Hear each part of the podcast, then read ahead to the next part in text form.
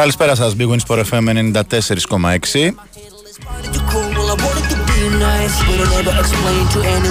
Είστε συντονισμένοι στην κορυφαία αθλητική συνότητα της χώρας. Αρχίζει ευθύς αμέσως στο newsroom της Παρασκευής Τελευταίο της εβδομάδας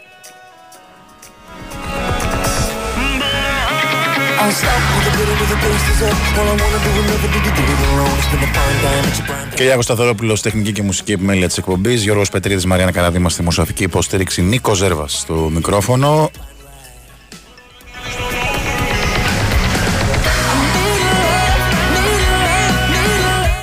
Μόνο σήμερα, καθώ ο, ο έτρο Καπαδόκη, όπω λέμε, Τάσο Νικολόπουλο, γιορτάζει. Γιορτάζει σήμερα, όχι ο ίδιο, η κορουλά του, χρόνια πολλά και από αέρο.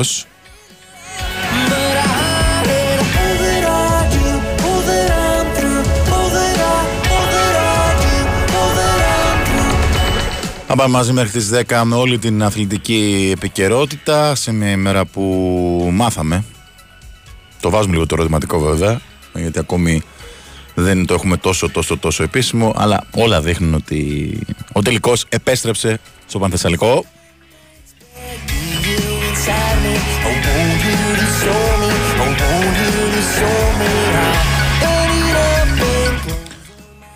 Μετά από ε, περιπλάνηση ανά την Ευρώπη, ανά πολλές πόλεις της Ελλάδας, ε, όλα δείχνουν ότι στις 24 του Μάη ο Πάο και η ΑΕΚ θα διεκδικήσουν το κύπελο Ελλάδας ε, στο Βόλο, χωρίς κόσμο φυσικά, όπως ακριβώς είχε ε, ορίσει ουσιαστικά και ο Γιαχιλιάς Μπέας, ο Δήμαρχος ε, Βόλου. Καμία πόλη έτσι κι αλλιώς δεν ήθελε να φιλοξενήσει κόσμο.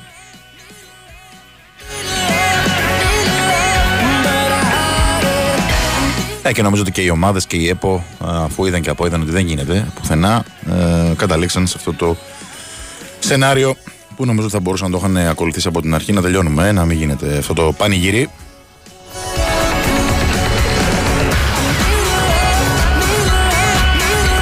Και φυσικά νομίζω ότι είναι μονόδρομος η αλλαγή του καταστατικού το καλοκαίρι να γίνεται διπλός τελικός ε, και να μην έχουμε συνεχώς την ίδια ιστορία.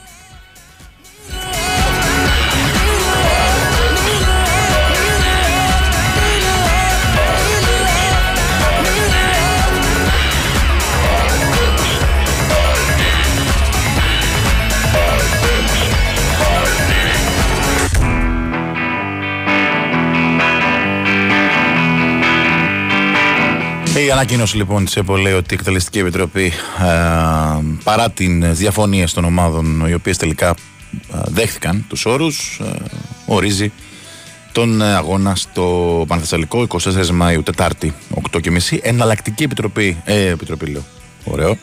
Εναλλακτική επιλογή, αν προκύψει κάποιο θέμα πάλι, είναι το Ελμπασάν Αρένα της Αλβανίας. Είναι μια ε, πόλη η οποία είναι διαθέσιμη στη συγκεκριμένη ημερομηνία. Νομίζω όμως ότι δεν θα μπουν στη διαδικασία οι ομάδες. Θα γίνει ο τελικός με 500-400-500 προσκλήσεις στο Πανθεσσαλικό και θα τελειώνει η ιστορία.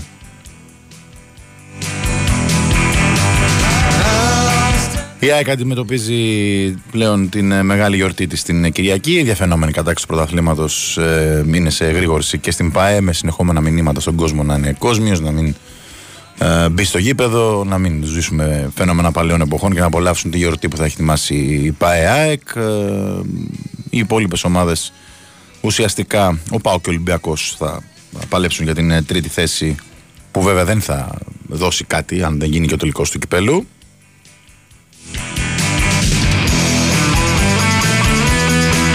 Τα βλέμματα είναι στραμμένα φυσικά και στον τελικό παραμονής ανάμεσα σε Ιωνικό και Λαμία αύριο. Θα έχουμε ρεπορτάζ και από τις ε, δύο ομάδες να δούμε πώς ολοκλήρωσαν τις προετοιμασίες τους και α, μπασκετικά υπάρχει έτσι ένα μικρό πρόγευμα σήμερα του Final Four της Ευρωλίγκας που θα είναι σε εξέλιξη αυτή την ώρα σε μία εβδομάδα με το Final Four του Basketball Champions League που γίνεται στην Μάλαγα αυτή την ώρα η Τενερίφη προηγείται 61-58 της Χάπελ Ιερουσαλήμ τρία λεπτά πριν από το φινάλε. Η, η πολυνίκη του θεσμού και η πολύπηρη αυτή η ομάδα η Ισπανική έχει ανατρέψει μια διαφορά 10 πόντων και έχει πάρει το προβάδισμα. Μάλαγα Βόνη στις 9.30 οι διοργανωτές με τη γερμανική ομάδα θα διεκδικήσουν το δεύτερο ειστήριο για τον τελικό της ε, Κυριακής.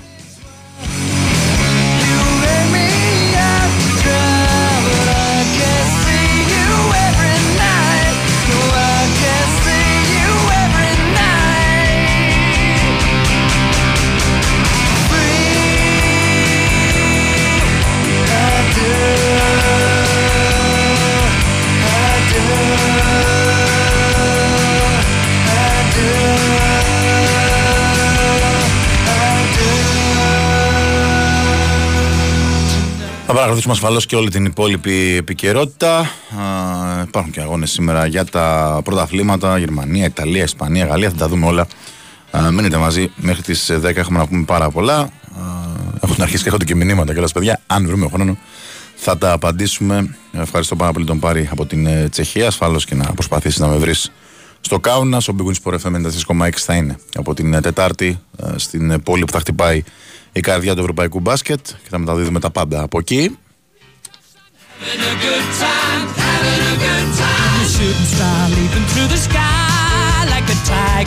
Πάμε όμως σιγά σιγά να αρχίσουμε τα ρεπορτάζ αφού μιλήσαμε για τον ε, τελικό του κυπέλου να υποδεχτούμε τον ε, Γιώργο Τσακύρη η ΑΕΚ ε, προετοιμάζεται για ένα, μια πολύ μεγάλη γιορτή την Κυριακή όσο και αν είναι ποδόσφαιρο άκουγα και πριν τον Ντέμι Νικολαίδη και τον Βάιο Τσούτσικα και όλα συμβαίνουν με όλο το σεβασμό στον ε, Βόλο. Δεν νομίζω ότι η ΑΕΚ μετά από αυτή την σεζόν που έχει κάνει και την ε, υπεροχή που έχει στο συγκεκριμένο γήπεδο, θυμίζω μόνο ο Ολυμπιακός κατάφερε να, τις, ε, να την νικήσει.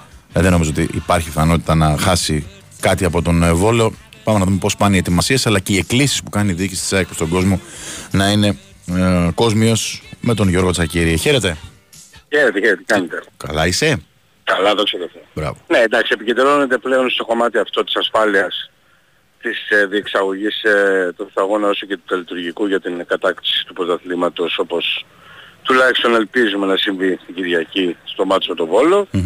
Ε, και είναι λογικό γιατί εντάξει, η χαρά, η ανυπομονησία, τα έχουμε πει από χθες και προχθές το γεγονός ότι πέστρεψε η ομάδα στην πόλη της και παίρνει εδώ το πρωτάθλημα με την επιστροφή της στο, στα πατρογονικά της εδάφη είναι τέτοια που μπορεί να, ξέρεις, ε, να φέρνουν σε μεγαλύτερη αλεκρία να το πω έτσι κομψά φίλους της και να επιδιώξουν να μπουν πιο νωρίς μέσα στο γήπεδο, να αγκαλιάσουν τους παίχτες, δεν θα μπουν για να κάνουν κάτι κακό τα παιδιά. Καλά εννοείται ναι. Αλλά για να ζήσουν τη στιγμή και να χαρούν. Αλλά επειδή αυτό το πράγμα μπορεί να στερήσει τη χαρά από την πλειονότητα των χιλιάδων φίλων της που θα είναι στο γήπεδο αλλά και αυτών των εκατομμυρίων που θα την παρακολουθούν από τηλεόρασή τους είναι καλό και σωστά το κάνει η για μένα ε, να δουλευτεί από τώρα προκειμένου να μπορέσουμε να, επιφυλά... να προφυλάξουμε αυτό που ετοιμάζεται και θα είναι μοναδικό και δεν θα έχει και προηγούμενο ούτε επόμενο νομίζω γιατί δεν συμβαίνει συχνά.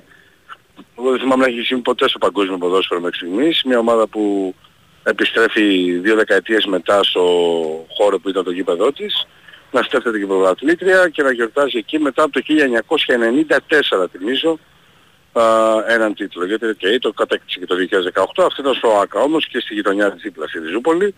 Δεν είναι το ίδιο όπως αντιλαμβάνεσαι. Ε, ειδικά όταν μιλάμε για ένα γήπεδο το οποίο άνοιξε τις πύλες τους στη διάρκεια της σεζόν που διανύουμε, έτσι. Mm-hmm. Οπότε σίγουρα είναι πολύ σωστά αυτό που αναφέρει η ΑΕΚ, σίγουρα είναι, νομίζω ότι υπάρχει πολύ μεγάλη οριμότητα και στο οργανωμένο κομμάτι του οπαδών της ΑΕΚ. Εκτιμώ ότι θα γίνουν όσα πρέπει από όλους προκειμένου να μην υπάρχει κανένα πρόβλημα. Επίσης γιατί υπάρχουν πάντα έξυπνοι όπως ξέρεις στην Ελλάδα και δεν έχουν χρώμα αυτοί σε επίπεδο ε, ομάδες που υποστηρίζουν. Ε, ας, ας σεβαστούν τους ε, φίλους, τους ε, συνανθρώπους, τους συναξίδες, συνενωσίτες και μην επιδιώξουν να μπουν για να κλέψουν τη θέση κάποιου άλλου. Θα είναι κρίμα, άδικο και εντελώς παράτρο με αυτή τη βραδιά που ετοιμαζόμαστε να ζησουμε Έχω μάθει και ότι και ο Δήμος κάνει πολλές κινήσεις προκειμένου η μέρα αυτή να είναι ευχάριστη και πολύ ε, γιορτινή και για τους ανθρώπους που θα έρθουν από α, τα άλλα μέρη της επαρχίας και το εξωτερικό όμως και δεν έχουν εξασφαλίσει θέση στο γήπεδο οπότε θα είναι απ' έξω για να μπορέσουν να ζήσουν αυτή τη βραδιά και να ε, τη χαρούν σε απόλυτο βαθμό. Είναι πάρα πολύ ευχάριστο αυτό που το άκουσα για, για μένα. Και περιμένουμε απλά, όπως αντιλαμβάνεσαι, ε, ειλικρινά περνάνε αργά και βασανιστικά πλέον οι ώρες για την κίτρινη μαύρη φαλή να το πω έτσι, προκειμένου να φτάσει η Κυριακή και να ζήσουν αυτό που δεν μπορούμε να το φανταστούμε ακόμα και δεν μπορούμε να το μεταφέρουμε σε λόγια ή κείμενα ή οτιδήποτε τέλος πάντων. Ναι, φαντάζομαι όμως ότι θα έχουν ετοιμαστεί και ωραία πράγματα την πάει έτσι, για να το λες. Εντάξει, αν ε, κρίνουμε από την αγένεια, ναι. νομίζω ότι το ταβάνι των προσδοκιών ε, δεν υπάρχει. Ναι και εκτιμώ ότι σωστά δεν υπάρχει, θα είναι πάρα πάρα πολύ όμορφο, όμορφη βραδιά. Εντάξει, τα εγκαίνια είχαν και πολύ συναίσθημα βέβαια, έτσι, ακόμα, και, ακόμα και για ανθρώπους που δεν είναι ΑΕΚ. Έτσι, έτσι. Ναι. Τώρα είναι ένας τίτλος, OK, okay, εντάξει. Ναι, τώρα θα, εντάξει, δεν, δεν συγκρίνεται η βραδιά αυτή, γιατί έχω ξαναπεί άλλωστε ότι δεν, δεν το συζητάμε καν. Το πρωτογήπεδο είσαι για μένα με 10 και 15 πρωταθλήματα όταν έχεις να το κάνεις και 20 χρόνια, έτσι. Mm-hmm. Και ήσουν ξεσπιτωμένος. Αλλά θα είναι μια βραδιά που εκτός από τη συγκίνηση, γιατί πάντα θα έχει συγκίνηση τέτοιες βραδιές, γιατί δυστυχώς ή ευτυχώς πάντα είναι πρώτες φορές όταν είναι ένα νέο γήπεδο και ε, αυτή θα είναι μια πρώτη φορά κατάκτηση τίτλου μέσα στο γήπεδο και θα σου λείπουν πρόσωπα. Νομίζω ότι θα είναι πολύ πολύ ε, κέφι όμως και πολύ γλέντι και πολύ χαρά. Όχι ε, δάκρυα συγκίνησης. Mm-hmm. Και αυτά θα συνοδεύονται από δάκρυα χαράς και συγκίνησης. Αγωνιστικά πώς προετοιμάζεται η ΑΕΚ πλήρης, και έτσι. τα focus και μπράβο mm. στον Ματίας Αλμέδα που το καταφέρνει αυτό μαζί με τους εργάτες του. Η αλήθεια είναι ότι έχει καταφέρει να το απομονώσει λίγο το κομμάτι όσο μπορεί, έτσι. Γιατί καταλαβαίνετε ότι δεν είναι ρομπότοι οι ποδοσφαιριστές. Και αυτοί οι άνθρωποι είναι και επηρεάζονται και από τα μηνύματα που δέχονται και από αυτά που διαβάζουν και από αυτά που βλέπουν. Αλλά έχει καταφέρει ο Ματίας Αλμέδα να τους εξηγήσει και να τους περάσει, να τους ποτίσει το κεφάλι αν θες, με την ιδέα του one more step. Ναι, παιδιά, ένα, είναι... ακόμη βήμα. Ναι, ναι. ένα ακόμη βήμα. Αυτό για να φτιάξουμε να ζήσουμε αυτό που περιμένουμε όλοι και ονειρευόμαστε και μοχτήσαμε όλη τη σεζόν για να το πετύχουμε. Οπότε είναι πολύ σημαντικός αυτό το γεγονός. Ε, αν εξαιρέσουμε τον Μάντελο που έχει τις κάρτες και δεν θα είναι διαθέσιμος αλλά και τον uh, Σέρχιο Ρόγο που είναι τον Ματίας, οι υπόλοιποι είναι διαθέσιμοι για τον uh, Ματίας Αλμέιδα και θα επιλέξει εκείνος ποιους θα θα χρησιμοποιήσει. Η λογική λέει ότι σε επίπεδο δεκάδας, θα λέγα και το μεσημέρι, θα πάει σε μια πρωτα... δεκάδα πρωταθλήματος, δηλαδή και ο Αθανασιάδης και τα δοκάρια με δεξιά το Ρώτα αριστερό θα τσαφεί κεντρικό αμυντικό δίδυμο το Βίντα με το Μουκουτί, στα χαπά είναι ο Σιμάνσκι λογικά με τον Πινέδα δεξιά, ο Άμραμπατ, ο Ελίασον αριστερά, ο Γκατσίνοβιτς και ο Λιβάι Γκαρσία με τον uh, Τσούμπερ uh, επιθετικό δίδυμο. Νομίζω ότι αυτοί έχουν το, προβάδισμα να το πω έτσι να ξεκινήσουν. Αντιλαμβανόμαστε τώρα ότι αν δούμε το Γιόνσον του Σιμάνσκι, το Γιόνσον του Πινέδα, όλα αυτά είναι λεπτομέρειες μικρές που κάνουν, ξέρεις, δεν κάνουν διαφορά την ουσιαστική σε ό,τι αφορά την δεκάδα γιατί τα έχουμε ξαναδεί με τον Ματίας Αλμέδα. Ναι. Αυτό. Οπότε είναι έτοιμο το αγωνιστικό πλάνο, είναι έτοιμα όλα.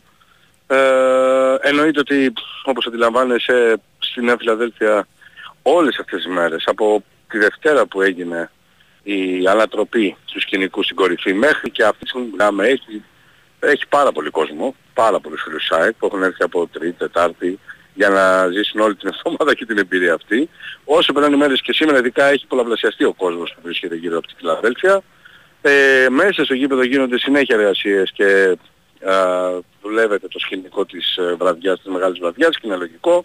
Θα, θα κορυφωθούν αυτές οι ετοιμασίες αύριο όπως αντιλαμβάνεστε.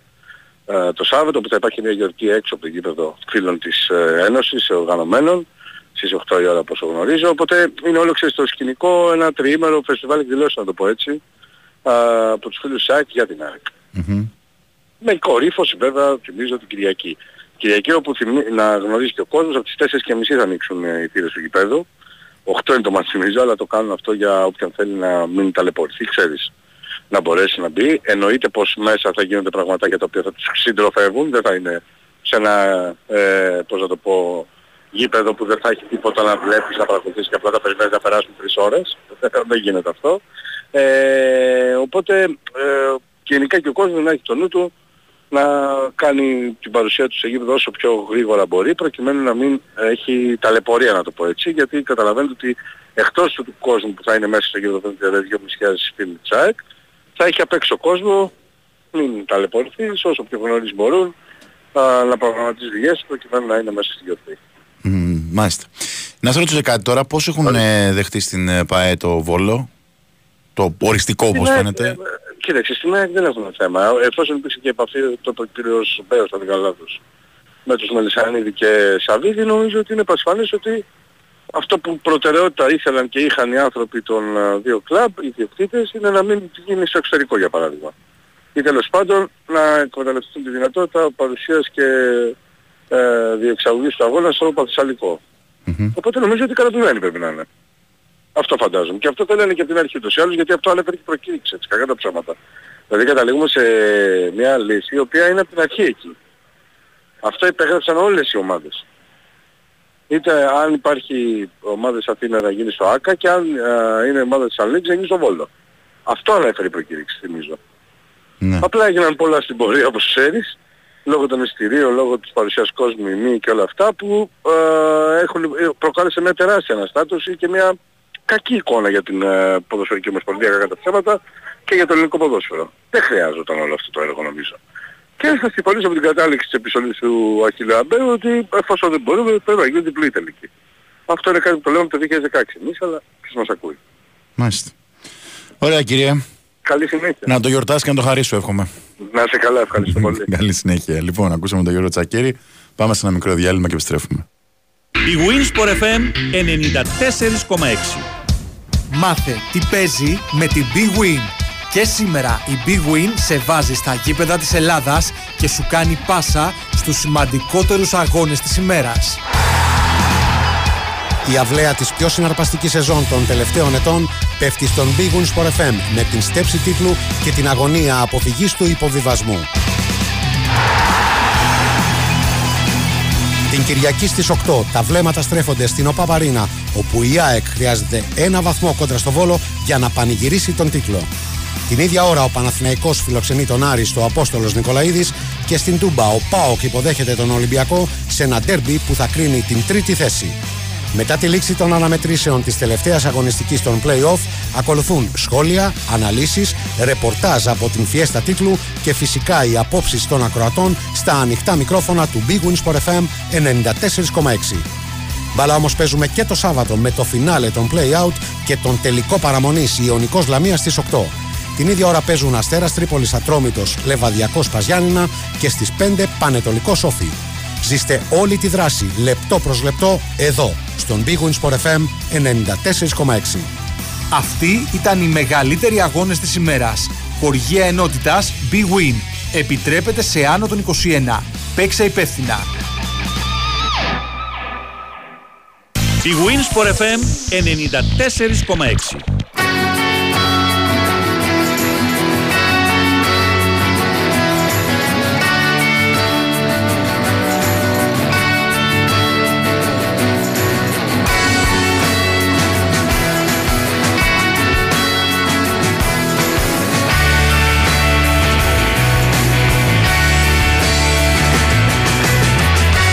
Τρομερό μάτς στην ε, Μάλαγα. Η Χάπελ Ρουσαλήμ προηγείται 69-68. Τελευταία επίθεση όμως είναι για την Τενερίφη. Στα χέρια του Μαρσελίνο Χουέρτας, ε, ο οποίος έχει 20 πόντους η μπάλα. Ε, για να δούμε ποια ομάδα θα πάρει το ειστήριο για τον τελικό. Ο Χουέρτας μπαίνει προς τα μέσα, βγαίνει προς τα έξω η μπάλα. Σουτ για τρεις. Έξω η Χάπελ Ιερουσαλήμ, η ομάδα που απέκλεισε την ΑΕΚ, θυμίζω στα πρώιμη τελικά, είναι στον τελικό του Basketball Champions League. Νίκησε 69-68 την Τενερίφη σε ένα καταπληκτικό α, παιχνίδι, όχι τόσο ποιοτικά, αλλά α, σε suspense και σε εξέλιξη. Λοιπόν, πάμε, πάμε να συνεχίσουμε με ποδόσφαιρο. Είπα και στην ε, εισαγωγή ότι η επικαιρότητα ασφάλως κινείται γύρω από τον τελικό του κυπέλου, αλλά και την ε, φιέστα της ΑΕ και τη διαφαινόμενη κατάξυση πρωταθλήματος. Αλλά νομίζω ότι ε, όλοι μας έχουμε ε, στραμμένα το βλέμματα και στο παιχνίδι που θα γίνει αύριο ε, στη Νεάπολη, εκεί που ο Ιωνικός θα αντιμετωπίσει την Λαμία στον τελικό παραμονή στην uh, Στίχημαν Super League. Μανώλης Μουσουράκης μαζί μας για τα νέα των γηπεδούχων. Χαίρετε. Καλησπέρα από Στεπ. Καλά εσύ; Καλά, καλά. Ε, ναι, τέρμα τα ψήματα που λένε. Ναι, λίγες σε, ώρες. Σε λίγες ώρες. Mm. Πολύ μεγάλο παιχνίδι για τον Έχω ξαναπεί καθ' όλη τη διάρκεια της εβδομάδας ότι αντιμετωπίζεται με πάρα πολύ μεγάλη αισιοδοξία. Είναι η αλήθεια. Δηλαδή εντάξει, λογικό υπάρχει αυτό το δημιουργικό άγχος που λέμε, κρίνονται πολλά πράγματα, αλλά δεν είναι ότι Υπάρχει το μεγάλο βαρέδι στο στομάχι. Είναι πραγματικά πάρα πολύ αισιόδοξη στον Ιωνικό. Υπάρχει με τεράστια δίψα, το οποίο εκφράζεται και αντικατοπτρίζεται και με τους ρυθμούς διάθεσης των εισιτηρίων. Πάμε, ε, βαδίζουμε προς ολοταχώς για sold out στον Ιωνικό. Ε, θυμίζω κοντά στο Πάδι Γιάννη να έχει περίπου στους 4.500 ε, φίλους των γηπεδούχων. Αύριο αναμένεται να έχει, να είναι, αν όχι κατάμεστος, σχεδόν κατάμεστο, κοντά στους 6.000 δηλαδή φίλος ε, του Ιωνικού, ήδη έχουν γίνει sold out πάρα πολλές τήρες, η 1-2 είναι αυτό που δείχνει η τηλεόραση απέναντι από τα επίσημα, η 7-8 έχει γίνει επίσης sold out, το ΔΕΒ προς και η 3 που είναι οργανωμένοι. Γενικά περιμένουν πάρα πάρα πολύ κόσμο στον Ιωνικό. Εντάξει, είναι ένα παιχνίδι που μπορεί να πάει και κάποιος ουδέτερος, έτσι, κακά τα ψέματα. Ναι, φυσικά. Έχει, έχει ενδιαφέρον. Φυσικά υπάρχει γενική είσοδος 5 ευρώ mm-hmm. που βοηθάει προς αυτή την κατεύθυνση. Εννοείται. Και από νωρίς κιόλας ε, αύριο στα πέριξ του γήπεδου αναμένεται αρκετός κόσμος και στην πλατεία Σπάθα απέναντι από το γήπεδο για να τονώσουν όσο γίνεται περισσότερο το κλίμα. Ε, πολύ θετικό για τον ελληνικό συγκεκριμένα και για τον Μιχάλη Γρηγορίου ότι έχει γεμάτο το πλουστάσιό του. Να δούμε βέβαια και την, ε, αν υπάρχει κάποιο πρώτο, της τελευταίας στιγμής από την τελευταία προπόνηση, η οποία πρέπει να έχει ολοκληρωθεί πριν από λίγα λεπτά. Οπότε ναι, ε, αναμένουμε και την αποστολή. Μέχρι πριν την έναρξη της δεν υπήρχε κάποιο πρόβλημα, δηλαδή είχε ενσωματωθεί και ο Σεμπά που έλειπε με τον Όφη στο παιχνίδι με τον Όφη, οπότε είναι όλοι μέσα για αυτό το μεγάλο τελικό και από εκεί πέρα μένει να φανεί και το τι σχήμα θα επιλέξει. Κοντά στον Όφη το είχε γυρίσει σε 3-5-2 που είχε πάει πάρα πολύ καλά είναι αλήθεια. Αλλά ίσως επιστρέψει στο 4-3-3. Δεν αλλάζουν πολλά από άποψη προσώπων, οι ίδιοι θα είναι πάνω κάτω. Απλά θα αλλάξει και ξέρεις πως θα είναι μέσα στον αγωνιστικό χώρο. Mm-hmm.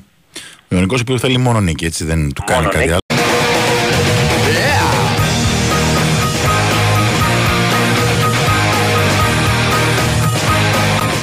Συνεχίζουμε. Newsroom uh, Big Win.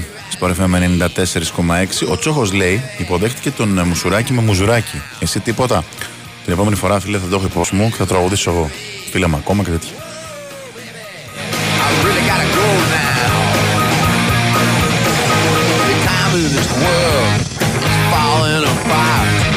Ωραίο θα ήταν αυτό ο παραγωγός να υποδέχεται τραγουδώντας τον, ε, το ρεπόρτερ. Ε, καλό. Αλέξης, εσύ σε αυτή την περίπτωση τι θα ήθελες να σου τραγουδήσω; Καλησπέρα, Αλέξη Αβόπουλος μαζί μας. Καλά, OK, okay, καλησπέρα. είναι, είναι ο συνάδελφος ο Μανώλης Μουσουράκης που κάνει το ρεπορτάζ του ναι. Ιωνικού και ναι. μου λέει ένας ακροατής, ο Μιχάλης Τσόχος υποδέχτηκε το Μανώλη Μουσουράκη με Μουζουράκη. Εσύ τίποτα; Ναι. Του λέω την επόμενη φορά. Θα ήθελα, θα ήθελα Καλτ, mm-hmm. το Rain, Phil Schoenfeld, Only You. Α, πας σε ξένο εσύ ρεπερτόριο. Εγώ είμαι τέτοια ρεπερτόριο. Εντάξει, εντάξει. Εγώ να σου πω ότι το έχω με το λαϊκό πιο πολύ, αλλά εντάξει. Okay.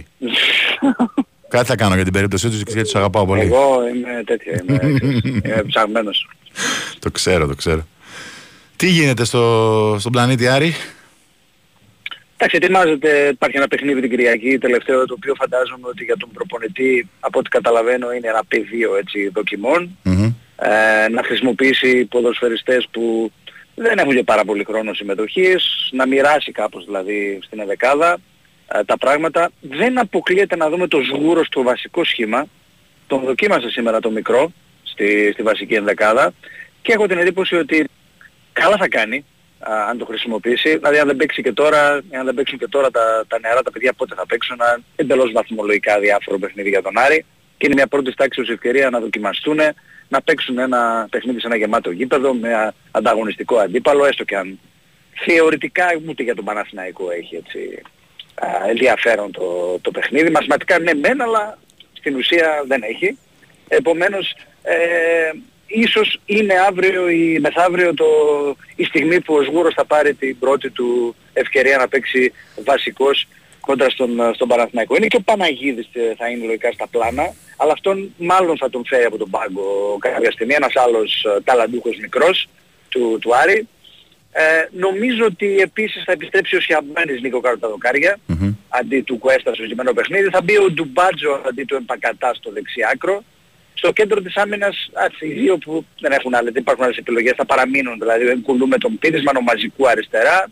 Στη μεσαία γραμμή πολύ πιθανό να επιστρέψει ο Ετέμπο που δεν έπαιξε στο προηγούμενο παιχνίδι καθόλου α, μαζί με τον ε, Νταρίντα και τον Σγούρο ε, ίσως να μείνει ο Ρουπ στον πάγκο και να έρθει, να, μην, να, να έρθει στο δεύτερο ημίχρονο γιατί έβγαλε για πρώτη φορά μετά από 17 μήνες 90 λεπτό και ίσως είναι και λίγο ρίσκο να παίξει ένα δεύτερο συνεχόμενο παιχνίδι από την αρχή. Και στην επίδεση νομίζω θα διατηρηθεί ο Άντρε Γκρέι που πήγε καλά. Ε, θα παίξει ο Χριστοδουλόπουλος και πάλι από την αρχή. Ε, και νομίζω θα παίξει και ο Ιτούρμπερ. Δηλαδή ούτε Ματέο, ε, ούτε Πάλμα, ούτε Καμάτσο. Ε, Καλοπάλαμα νομίζω θα είναι και εκτός αποστολής να σου πω την αλήθεια. Ναι, γιατί υπάρχει αυτή η συζήτηση έτσι για την ε, ναι, δεν νομίζω τώρα να το ρισκάρουν. Mm. Τώρα, σε τι, σε τι σημείο είναι αυτά, Αλέξη, με την Κοίτα να τη το θέλει πάρα πολύ. Ε, αυτή τη στιγμή οι δύο πλευρές συζητούν διάφορα, διάφορα, διάφορες λεπτομέρειες. Mm. Ε, λίγο πάνω, λίγο κάτω, δηλαδή όχι να ανεβάσουμε τα μπόνους, όχι να φτιάξουμε το ποσοστό μεταπόλησης, όχι δεν θέλουμε τόσο, θέλουμε λιγότερο. Καταλαβαίνεις τώρα πως είναι μια διαπραγμάτευση νομίζω ότι κάτω από τα 4 εκατομμύρια, 4 εκατομμύρια λίρες δεν, θα, δεν το συζητάει ο Άρης. Απλά ανάλογα με τα μπόνους που θα μπουν, ανάλογα με το ποσοστό πεταπόλησης και όλα αυτά θα διαμορφωθεί και η τελική πρόταση που θα σχηματοποιηθεί και θα κατατεθεί στον, ε, στον Άρη.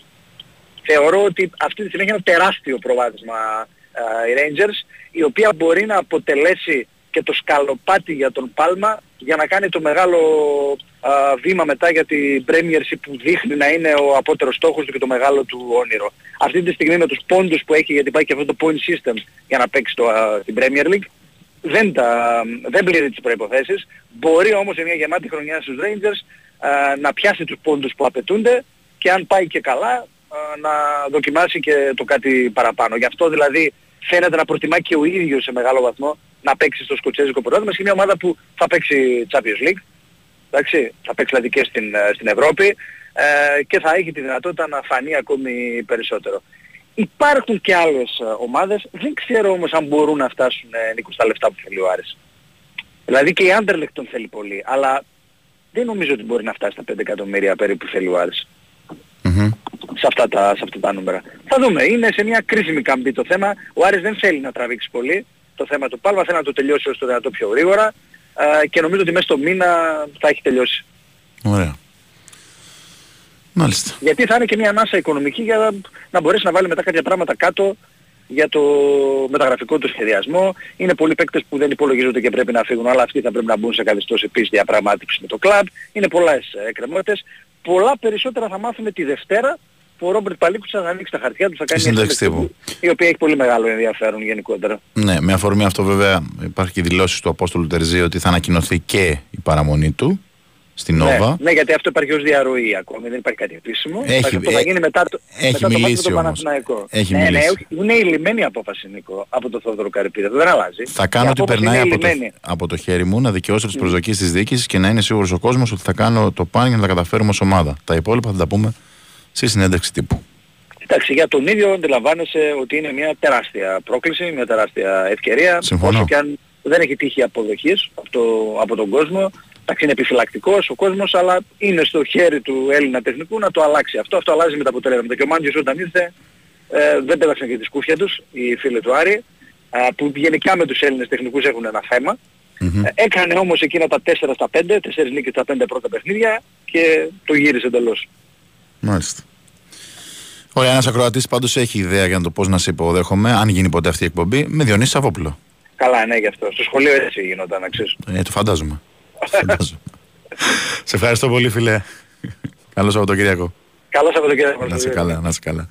Λοιπόν, Αλέξη Αβόπουλος με τα τελευταία νέα του Άρη και αγωνιστικά για το πώς θα παραθεθεί η ομάδα με το κόντρα στον Παναθηναϊκό στο τελευταίο παιχνίδι της σεζόν και για τον Πάλμα. Γενικότερα αρκετά θεματάκια. Ο Άρης.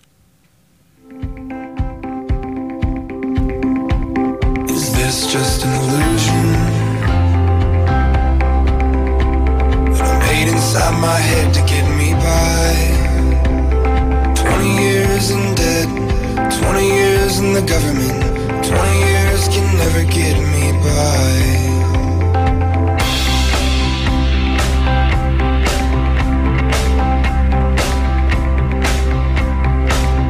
And I feel you close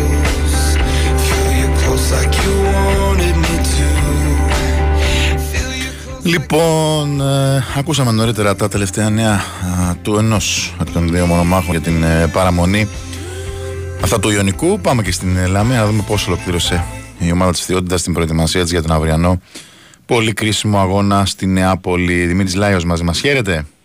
Γεια σου Νίκο, να χαιρετήσουμε και τους φίλους ακροατές στην Booking FM. Θα κατέβεις; Ε, η αλήθεια είναι ότι ήθελα πάρα πολύ να κατέβω. Τελευταία στιγμή κάτι έτυχε και δεν κατεβαίνω, αλλά σαν να είμαι εκεί θα είναι.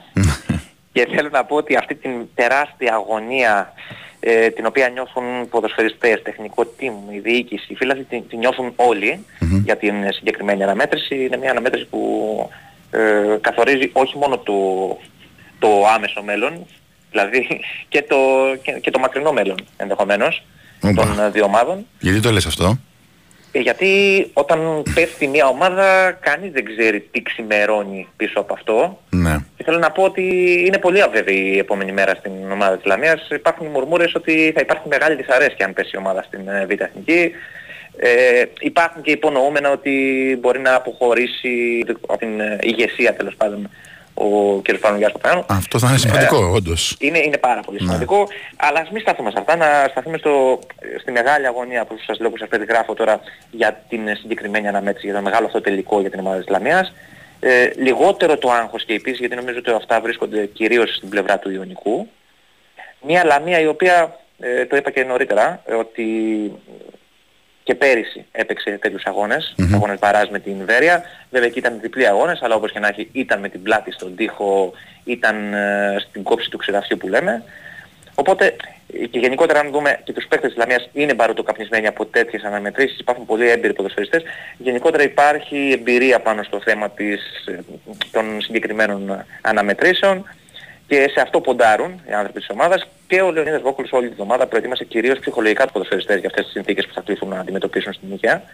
Ε, νομίζω δεν έριξε τόσο βάρος στην ε, τακτική, ε, ένας αγώνας είναι. Ε, αυτό που προέχει είναι η ψυχολογία, να τους προετοιμάσεις στην ψυχολογία, σε αυτό στάθηκε. Ε, στα αγωνιστικά ο Βέργος είναι η μοναδική απουσία, η τρανταχτή για την ομάδα της Λαμίας με το πρόβλημα που αντιμετωπίζει στον νόμο δεν το ξεπέρασε και είναι εκτός. Ε, μεγάλο ερωτηματικό Ντιβισέντη, ε, ολοκληρώθηκε η προετοιμασία αλλά δεν έχει ε, ανακοινωθεί η αποστολή. Όπως και την προηγούμενη αγωνιστική, έτσι και ε, αυτή την αγωνιστική, πρώτη τελευταία και τελευταία δηλαδή γενικά στη χρονιά για την ομάδα της Λαμίας, ο κ. Βόκολος δεν ε, ανακοινώνει την αποστολή, θα το κάνει τελευταία στιγμή πριν τον αγώνα, αύριο. Μάλιστα. Ωραία.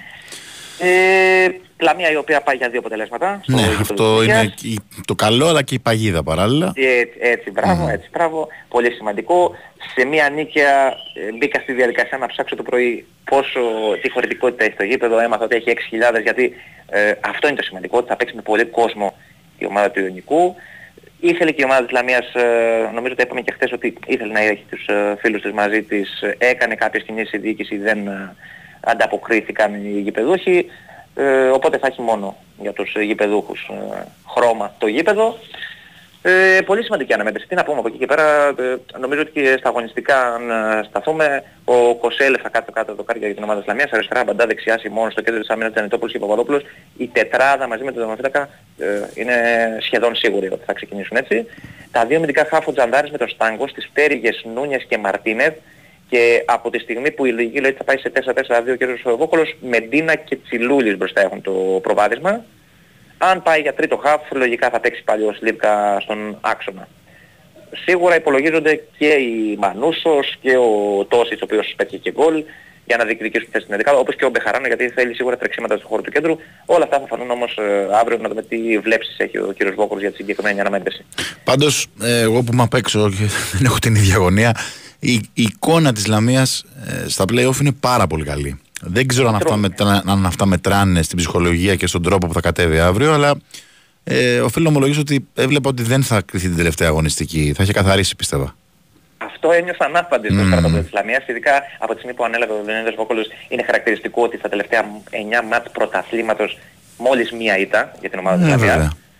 Ε, πάρα πολύ καλή εικόνα ε, και έχει και καλή εικόνα στα μάτια με τον Ιωνικό. Έχει καλή προϊστορία γενικότερα η ομάδα της Λαμίας. Σε 8 μάτια στην Νίκαια έχει 3, ε, τρεις ισοπαλίες, 2 ήττες και 2 νίκες. Δύο ήττες και δύο νίκες, καλά το είπα.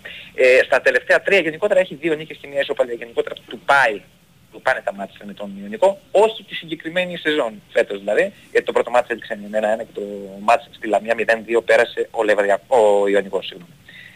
Ε, δύσκολο, δύσκολο μάτς. Ε, πραγματικά στην κόψη του ξηραφιού θα κρυθούν όλα.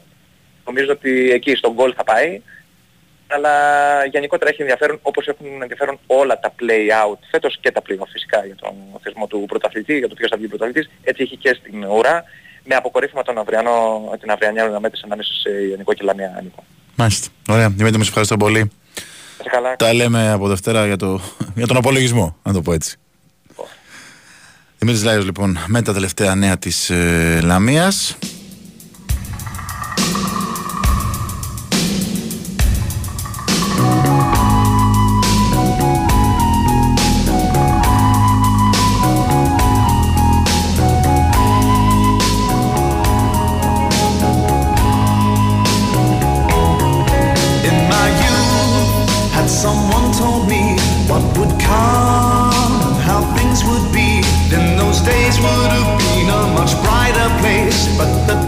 Πάμε να αλλάξουμε για λίγο άθλημα, να μιλήσουμε για μπάσκετ.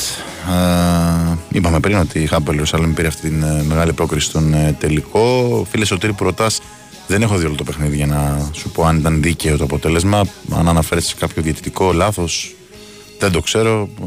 Ε, είδα κάποια στιγμή ότι η Τενερίφη γύρισε από μεγάλη διαφορά. Έχασε ο Φιτιπάλτο το, το, το σουτ νίκης, πάρε βάλε, ήταν το τρίποντο που του δώσε ο Χουέρτας, τον έβαλε ξεμαρκάριστο, αλλά αστόχησε. Μάλαγα Βόνη στι 9.30 για να δούμε τον έτερο φιναλίστ του τελικού της Κυριακής. Ε, αύριο αρχίζουν και τα ελληνικά play-off. Ο ημιτελικός ε, Ολυμπιακός Πάοξ στις 7 και 4. Παναθηναϊκός Περιστέρη Μπηγούνης στις 4 παρατέταρτο την ε, Δευτέρα. Ε, ο Ολυμπιακός θέλει να κάνει το 1-0. Είναι το φαβόρι για να κάνει το 1-0 και να πάει και με μια καλή προπόνηση ε, στο Κάουνα στην Τετάρτη αναχώρηση. Θυμίζω. Ε, Μοναδικός απόν θα είναι ο Κάναν, ο οποίος είναι εκτός εξάδας ξένων. Έτσι δεν θα ξαναπέξει φέτος για το ελληνικό πρωτάθλημα. Άλλα δύο παιχνίδια έχουν μείνει στον Αμερικανό Γκάρντ, αυτά του Final Four. Ε, Χωρίς προβλήματα, όπως είπα. Ε, περιμένω αρκετό κόσμο στο ΣΕΦ έτσι, για να υπάρξει και ένα μπιζάρισμα ε, της ομάδας που φεύγει για το Κάουνας. Υπάρχει μια πολύ ωραία πρωτοβουλία που πήραν οι άνθρωποι της ΚΑΕ Ολυμπιακός ε, με μια ομάδα πιτσιρικάδων, θα το έχετε δει τις τελευταίες μέρες. Ε, είναι η Elite Basketball Academy του Βόλου. Ε, που τα παλικαράκια αυτά τους άρεσε πολύ ο τρόπος που ε, βγαίνει ο Ολυμπιακός, αυτό το τελετουργικό που γίνεται από πέρσι έχει αρχίσει. με τους παίχτες να λένε κάποιες ατάκες, να κάνουν κάποιες χειρονομίες, να χτυπάει ένα στο στήθος του άλλου. Το έχουν αντιγράψει λοιπόν οι συγκεκριμένοι πιτσιρικάδες, το βάλανε στο ίντερνετ, το είδε ο Ολυμπιακός και αποφάσισε να καλέσει όλη την ομάδα για να ζήσει από κοντά αυτό το τελετουργικό. Θεωρώ ότι θα είναι από τα πιο ευτυχισμένα παιδιά σήμερα το βράδυ, αλλά και αύριο. Οι συγκεκριμένοι που θα δουν τα ενδάλματά τους από κοντά να κάνουν αυτό που τους ε, αρέσει. Από εκεί και έπειτα ο Ολυμπιακός φυσικά είναι στου ρυθμούς Final Four. Έλεγα και χθες ότι γίνεται ένας χαμός ε, με εισιτήρια που έχουν επιστρέψει οι Ισραηλινοί και οι Σέρβοι ε, και είναι στην κατοχή των φίλων του Ολυμπιακού αρκετά εισιτήρια πλέον, όχι αυτά τα 3.000 που λέγαμε, αλλά υπάρχει μια πρόβλεψη ότι μπορεί να είναι και 6.000 την Παρασκευή στον ημιτελικό. Το μεγάλο πρόβλημα είναι ε, η διαμονή, διότι μιλάμε για μια πόλη η οποία ε, πραγματικά είναι απαράδεκτη ε, για τέτοια διοργάνωση. Εγώ θα το καταθέσω και από προσωπική εμπειρία ε, το να δίνεις δωμάτια που κάνουν 30 και 40 ευρώ τη βραδιά τις καθημερινές ε, σε τιμή 300 και 400 ευρώ ε, είναι το απόγειο της εσχροκέρδεια. δεν μπορείς να πατάς πάνω στη θέληση κάποιον να δει ένα αθλητικό γεγονός. Το Κάουνα λοιπόν επειδή έχει πάρα πολύ λίγα ξενοδοχεία ε, είναι μια κακή επιλογή για μένα. Το μόνο που αξίζει είναι το γήπεδο και τίποτα άλλο. Ε, είναι πάρα πολύ δύσκολο για τον κόσμο να βρει ε, διαμονή. Θα μείνει στα γύρια χωριά, στο Βίλνιους. Ε, υπάρχουν τα τσάρτερ που μπαίνουν καθημερινά από τα ταξιδιωτικά πρακτορία. Όποιος δηλαδή έχει στρία μπορεί να έρθει σε επικοινωνία ε, με ταξιδιωτικά πρακτορία, ώστε να βρει και τρόπο για να μεταβεί στην, ε, στο Κάουνας. Ε, ο Σάσα Βεζένκοφ σήμερα επίσημα ανακοινώθηκε ότι θα είναι ο πρώτος σκόρερ της Ευρωλίγκας. Ήταν έτσι κι αλλιώς. Θα του απονεμηθεί το βραβείο Αλφόνσο Φόρντ.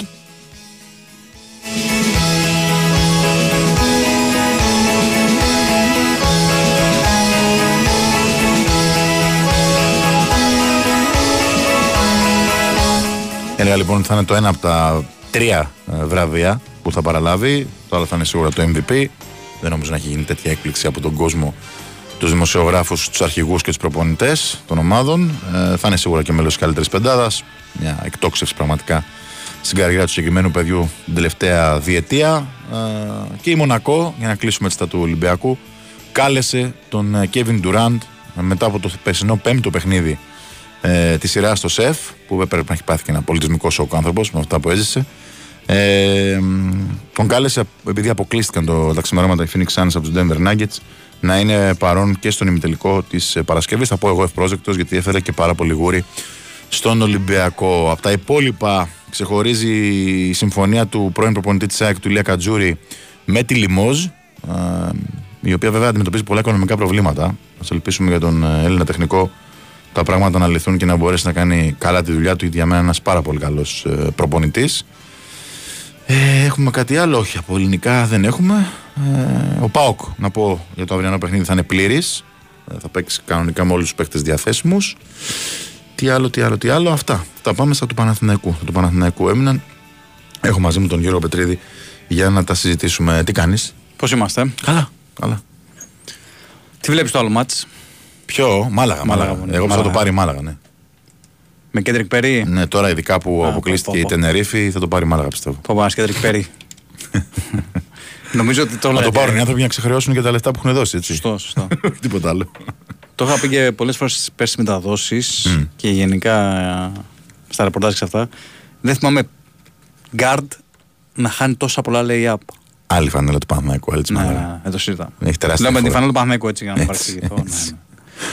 Ε, που μπορεί να είναι χρήσιμος παίκτης για την τύπο ομάδες, αλλά Ε, εντάξει. για τον. Για τον Όλοι επίπεδο έχουν της κάποιο Ευρωλίγκας, συγκεκριμένο προορισμό, δεν ναι. μπορεί να είναι όλοι για όλα. Ακριβώς. Έχει ενδιαφέρον πάντως το κομμάτι με τους προπονητές, επειδή ανέφερες και τον Ηλία Κατζούρη. Ε, μ, και να δούμε τι θα γίνει και με τον Γιάννη Καστρέτη, ο οποίος είναι φαβορή για να λάβει τον Προμηθέα. Ε, δύο πολύ ικανοί τεχνικοί, και ο Κατζούρη και ο Καστρέτης. Δουλευταράδες και οι δύο. Κάνουν δουλειά στις ομάδες που δουλεύουν. Θα έχει ενδιαφέρον ε, το τι θα κάνουν από εδώ και πέρα. Με τον Κατζούρη να αναλαμβάνει τη λιμόζ όπως όλα δείχνουν. Τώρα στο Παναθηναϊκό, ε, μ, Παπαγίνης έκανε κανονικά σήμερα την προπόνηση. Οπότε είναι απόλυτα έτοιμος για το πρώτο μάτσο με το Περιστέρι Big Win. Δευτέρα 4 παρατέταρτο. Ε, την ξαναλέω την ώρα και ακόμα δεν μπορώ να την πιστέψω, να ξέρεις Νικό. Δευτέρα 4 παρατέταρτο. Το λέω ίσως για να το πιστέψω εγώ λίγο περισσότερο. Ναι, ναι, ναι, ναι. Είναι λίγο ε, αντιεμπορική αυτή η ώρα. Ε, δεν υπάρχουν προβλήματα. Α δούμε και τις άλλες δύο προπονήσεις, τι θα γίνει για να α, πάει ο Παναθηναϊκός σε αυτό το μάτς με την ομάδα του Σπανούλη. Ε, περιμένουμε τώρα φυσικά να σε κυκλοφορία και τα εισιτήρια. Έτσι έχουν τεθεί σε κυκλοφορία. Τώρα δεν ξέρω πόσο κόσμο θα έχει. Παραλαμβάνω, πολύ άσχημη ώρα για να πάει ο κόσμος στο γήπεδο. Ε, μ, την επόμενη εβδομάδα θα έχουμε και τις υπογραφές για το ΑΚΑ για να περάσει τον Παναθηναϊκό, για να τελειώσει και αυτό το θέμα. Παραχώρηση του ΑΚΑ στον Παναθηναϊκό για τα επόμενα 49 χρόνια, έτσι ώστε να μπορεί ο Παναθηναϊκός να κάνει και αυτά που θέλει στο γήπεδο α, που αφορούν εργασίες, αναβαθμίσεις, εμπορικής χρήσης. Είναι αρκετά πραγματάκια που θα γίνουν στο κλειστό των Ολυμπιακών Εγκαταστάσεων. Εδώ να πούμε ότι δεν θα γίνουν όλα άμεσα. Έτσι, θα γίνουν καλά, σε ένα δεν- βάθος χρόνου. σιγά, Δεν, σιγά. όχι, δεν, μπορεί, δεν, δεν προλαβαίνει κιόλας. Ε, ναι, γιατί θα έχει αγώνες. Θα έχει αγώνες, θα έχει προπονήσεις. Ε, αλλά σιγά σιγά θα αλλάξει μορφή α, το κλειστό των Ολυμπιακών εγκαταστάσεων. Ε, αυτά στι γραμμές. Τώρα στα μεταγραφικά δεν είχαμε τίποτα καινούριο σήμερα. Α, ο Παναγιώτο πάντα περιμένει να δει πώς θα εξελιχθεί η υπόθεση Καμπάτσο, πώς θα ολοκληρωθεί. Όλα δείχνουν ότι πάει στη Ρεάλ. Μμμ. Ε, έκανε την προσπάθεια ο Παναθηναϊκός, έκανε μια πολύ γενναιόδορη προσφορά. Αλλά ο Καμπάτσο ήθελε να γυρίσει στην ομάδα της Μαδρίτης. Δεν μου κάνει εντύπωση. Ναι. Και να σου πω γιατί. Ε, το συνδυάζω και με το ρεπορτάζ του Ολυμπιακού, ο οποίος ε, οκ, δεν είχε επιβεβαιώσει ποτέ, ούτε έχει διαψεύσει Μέσα σε σεζόν τώρα λες εσύ. μέσα ε; στη σεζόν ότι έκανε πρόταση. Υπάρχει το δημοσίευμα μιας πολύ έγκυρης Ισπανίδας συναδέλφου ότι ο Ολυμπιακός έκανε πρόταση. Η Ρεάλ όμως, που ήταν ήδη σε επικοινωνία μαζί του, του είπε ότι δεν πας σε ένα τέτοιο ανταγωνιστή Ναι, ναι. και κατέληξε στον Ερυθρό Αστέρα. Έτσι. Αυτή ήταν η ιστορία, τουλάχιστον όπως την έχω μάθει εγώ. Άρα, για να είναι σε μια τέτοια επικοινωνία από τη στιγμή που υπάρχει και το, τα οφειλόμενα, Αυτό το θέμα, εκείνο το θέμα. ναι, Εκείνο όλο το ζήτημα. έχω την αίσθηση ότι αν ε, δεν υπήρχαν τα οφειλόμενα, δεν μπορεί. Αυτά τα λεφτά δεν, δεν μπορεί να τα βρει. Ναι, ναι, ναι. Έτσι. Ακόμα και τρία να είναι, ναι. νομίζω ότι δεν θα δώσει ρεάλ τόσα χρήματα. Ακριβώς. Έτσι, τέλος Ε, δεν ξέρω εδώ για ποιο λόγο δεν τον πήρε η Real πριν πάει στον Αστέρα. Αυτό είναι ένα θέμα το οποίο πρέπει να το λύσει η ρεπόρτερ ρεάλ. Ναι, σωστό, ναι. ε, είναι, θα έχει ενδιαφέρον πάντως να το μάθουμε κάποια στιγμή. Ναι, Τέλος πάντων. γιατί θεωρώ, άμα τον είχε πάρει, θα ήταν φαβορή για να πάρει την Ευρωλίγκα αυτή τη στιγμή. Ναι. Κακά τα ψέματα. Τέλος Μάλιστα. Ωραία. Σε άλλα νέα, επειδή τα Ναι. ξέχασα, Ναι, ναι. επί του πιεστηρίου ε, έχει αποχωρήσει με ενοχλήσει στη μέση ο Βέσελη από το παιχνίδι του που, της Μπαρτσελώνα με την Ομπραντόιρο. Είναι σε εξέλιξη παιχνίδι για την Ισπανική Λίγκα, η οποία βέβαια είναι αδυσόπιτη, έτσι. Ε, τους βάζει να παίζουν πριν από το Final Four. Σήμερα παίζει Βαλένθια το βράδυ. Ή η Real, συγγνώμη, στη Βαλένθια. Δηλαδή που το κάνεις 48 ώρες μετά. Απίστευτο. Σου είπα και την προηγούμενη εβδομάδα είχε γίνει κάτι αντίστοιχο και είχαν, υπήρχε ένα, μια, έτσι, ένα σούσουρο στην Ισπανία. Ε, που ναι, λέγανε ότι- λογικό, λογικό, λογικό. Ε, μ, να πω επίσης, επειδή το λησμόνισα, ότι καλύτερος νέος παίκτης Rising Star, όπως λέμε στο χωριό μας, είναι ο Γιάννα Μαντάρ της Παρτίζαν. Για μαντάρε. Ναι, Ε, εντάξει. ναι. Καλύτερος νέος ψηφίζουν με βάση Ποιον άλλον ηλικία. να- Πρωτοεμφανιζόμενο. Πρωτοεμφανιζόμενο, Ουσιαστικά, Ναι. ναι. Βλέπεις κάποιον άλλον. Πρωτοεμφανιζόμενο. Για μπες, Τώρα, μπες. τώρα που το λες, πρωτοεμφανιζόμενο θα Νομίζω σου ότι λίγο. είναι. Ναι, ναι, Νομίζω είναι, ότι είναι. είναι, είναι, Ναι. ναι, ναι, ναι. Και ε, δεν έχουμε για μία ακόμη χρονιά Έλληνα διαιτή στην οκτάδα του Final Four της Ευρωλίγα. Εντάξει, ε, ψηλό αναμενόμενο και αυτό. Δεν νομίζω ότι υπήρχε κάποιος που να μπορείς να πεις ότι Ναι. Όχι. είναι σε αυτό το επίπεδο Όχι. ικανός να σφυρίξει τόσο ε, απαιτητικά μάτς, έτσι. Όχι, όχι. Ούτως ή Τυφαλά, άλλως- Χορντόφ, Λάτισεφς, Μόγκουλκοτ, Πάντερ, Πούκλ, Ρίζικ και Βίλιους. Αυτοί είναι οι 8 Ναι. που θα σφυρίξουν τους αγώνες. Ούτως ή άλλως δηλαδή ε, το Ολυμπιακό θα μπορούσε να το σφυρίξει. Οπότε θα πρέπει να είναι στο άλλο μάτι, ειδικά στον εμιτελικό, στο Real Barcelona, που εκεί θα γίνει το έλα να δεις. Ναι. Νομίζω. Συμφωνώ. Να πούμε και ότι ο Ισραηλής είναι καλός coach. Βεβαίως είναι. Αλέξη την πράγμα. Ναι, ναι, μια χαρά πολύ είναι. καλός coach. Coach. Πολύ καλός coach. Και θα συνεχίσει τον Παναθηναϊκό. Τουλάχιστον αυτή είναι η πρόθεση των ανθρώπων της ομάδας. Να είναι στο προπονητικό επιτελείο και τη νέα σεζόν, στο προπονητικό επιτελείο του Αταμάν. Έτσι. Κέβιν Πάντερ. Όχι, Δική μην τον πάτε ανακάλυψε. παίξει. Δική τον Α, ανακάλυψε. λέει, ναι, νόμιζα ότι για το, για το προηγούμενο, για τον πρωτοεμφανιζόμενο που έλεγες. Στο Λαύριο. Όχι, ναι, στο Λαύρο, βέβαια. Ναι, βέβαια, ναι. βέβαια, εδώ συζητάμε.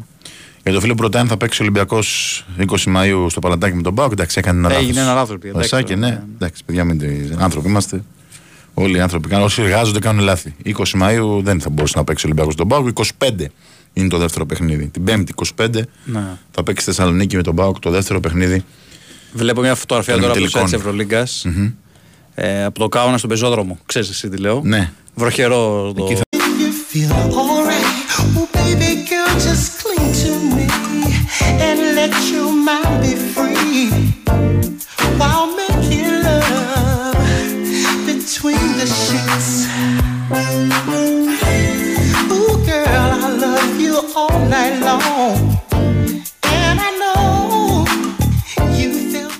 Σαφέστατη ερωτική η διάθεση του Κυριάκου Σταθερόπουλου. love. Ooh, you taste so sweet, sharing our love. 5 λεπτά μετά τις 9, δεύτερη ώρα του σημερινού newsroom. Ο Νίκος Ζέρβα παραμένει στο μικρόφωνο της κορυφαίας αθλητικής ενότητα της χώρας. Ο Γιώργος Πετρίδης και η Μαριάννα Καραδίμα έχουν τη δημοσιογραφική επιμέλεια. Ο Κυριάκο Σταθερόπουλος, όπως προανέφερα, θα βάζει αυτά τα υπέροχα τραγούδια, σα φτιάχνει τη διάθεση εν ώψη Παρασκευής. Λίγο κεράκια λείπουν έτσι. Κρασάκι.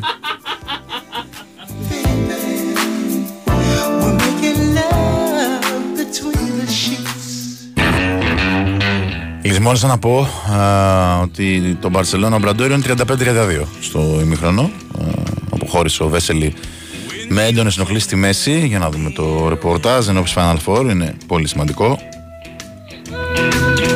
And every shadow filled up with doubt. I don't know. Στα μεγάλα πρωταθλήματα σήμερα υπάρχει δράση στην Bundesliga σε 9.30 για την 32η αγωνιστική κολονία υποδέχεται τη Χέρτα. Στη La Liga α, παίζουν Μαγιόρκα Κάντιτς στις 10. Στην Ιταλική Σεριά για την 35η αγωνιστική Λάτσιο Λέτσε στις 10 παρατέταρτο. Ενώ έχει και ένα Lance Rems για το, τη Ligan της ε, Γαλλίας στις ε, 10 όπως ε, προείπα. Έχει αρχίσει το Twente να για την Ολλανδία είναι στο τρίτο λεπτό χωρίς ε, γκολ. done to me, but I know this much is true.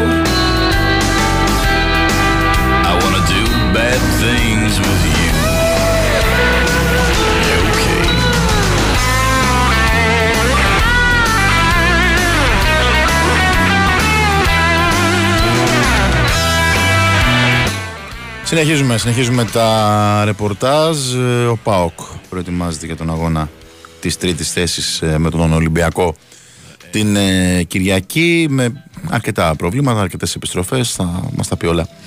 Ο Δημήτρης ε, Τσορμπατζόγλου, χαίρετε. Γεια σου Νίκο, καλησπέρα. Πώς είσαι; Καλά, μια χαρά. Μπράβο. Ολιβέρα, off. Ολιβέρα σίγουρα, ναι. Ναι. 100% δεν υπάρχει καμία πιθανότητα να αγωνιστεί. Από την ώρα που χτύπησε λέγαμε ότι αφού είναι ο τελευταίος που χτύπησε είναι και ο πιο αμφίβολος γιατί όλοι οι υπόλοιποι είχαν μπει σε ένα πρόγραμμα αποθεραπείας για να προλάβουν. Ε, η πιο ωριακή πλέον κατάσταση είναι με τον Tyson που σήμερα έδωσε κάποιες πιθανότητες με την παρουσία του σε ένα κομμάτι της προπόνησης. Δεν είναι απλά τα πράγματα. Για τον Βραζιλιάνο πρέπει να το σκεφτούν πολύ καλά αύριο. Ο παίκτης, ο προπονητής, ο γιατρός, οι στραπευτές ε, πρέπει να γίνει μια συζήτηση για τα ε, πιθανά προβλήματα από μια συμμετοχή του. Ναι, γιατί Το υπάρχει ο μάτς τελικός του κυπέλου, έτσι. Ναι, ναι. Το μάτσο δεν είναι πολύ σπουδαίο για τον ε, ΠΑΟΚ και αυτό το, το παιχνίδι. Ο τελικός είναι σε 10 ημέρες. Πρέπει να τα βάλουν όλα κάτω.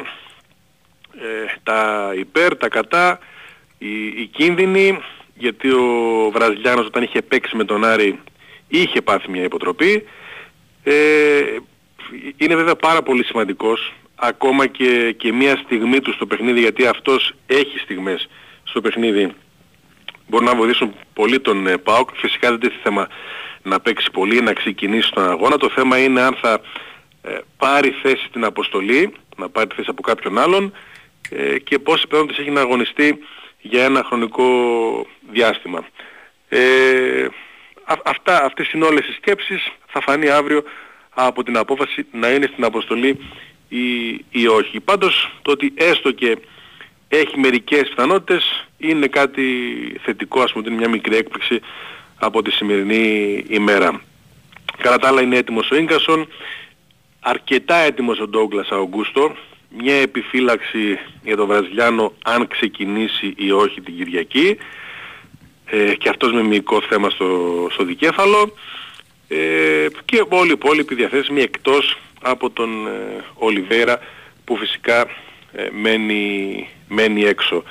Ε, έξω στην ε, δεύτερη ομάδα και ο, ο Τσαούσης που εντάξει δεν έχει πολλές συμμετοχές τελευταίας αποστολές του, του ΠΑΟΚ ε, και μένει άλλη μια προπόνηση αύριο για την πρώτη ομάδα ώστε να ε, είναι έτοιμη για να δώσει ένα πρώτο τελικό, ένα μάτι στον οποίο δεν χωράει άλλο αποτέλεσμα για τον ΠΑΟΚ, υπάρχει μόνο η νίκη, έχει καιρό να κερδίσει τον Ολυμπιακό στην Τούμπα, έχει καιρό να πάρει ένα τέτοιο παιχνίδι, ε, του λείπουν είπαμε κάποιοι παίκτες του λείπει και ο Νάρη, οι οποίοι του δίνουν πράγματα και, ε, και, και είναι σημαντικές λεπτομέρειες ενός παιχνιδιού από μια φάση. Εντάξει, αυτά είναι τα δεδομένα και πρέπει να, να αντιμετωπιστούν.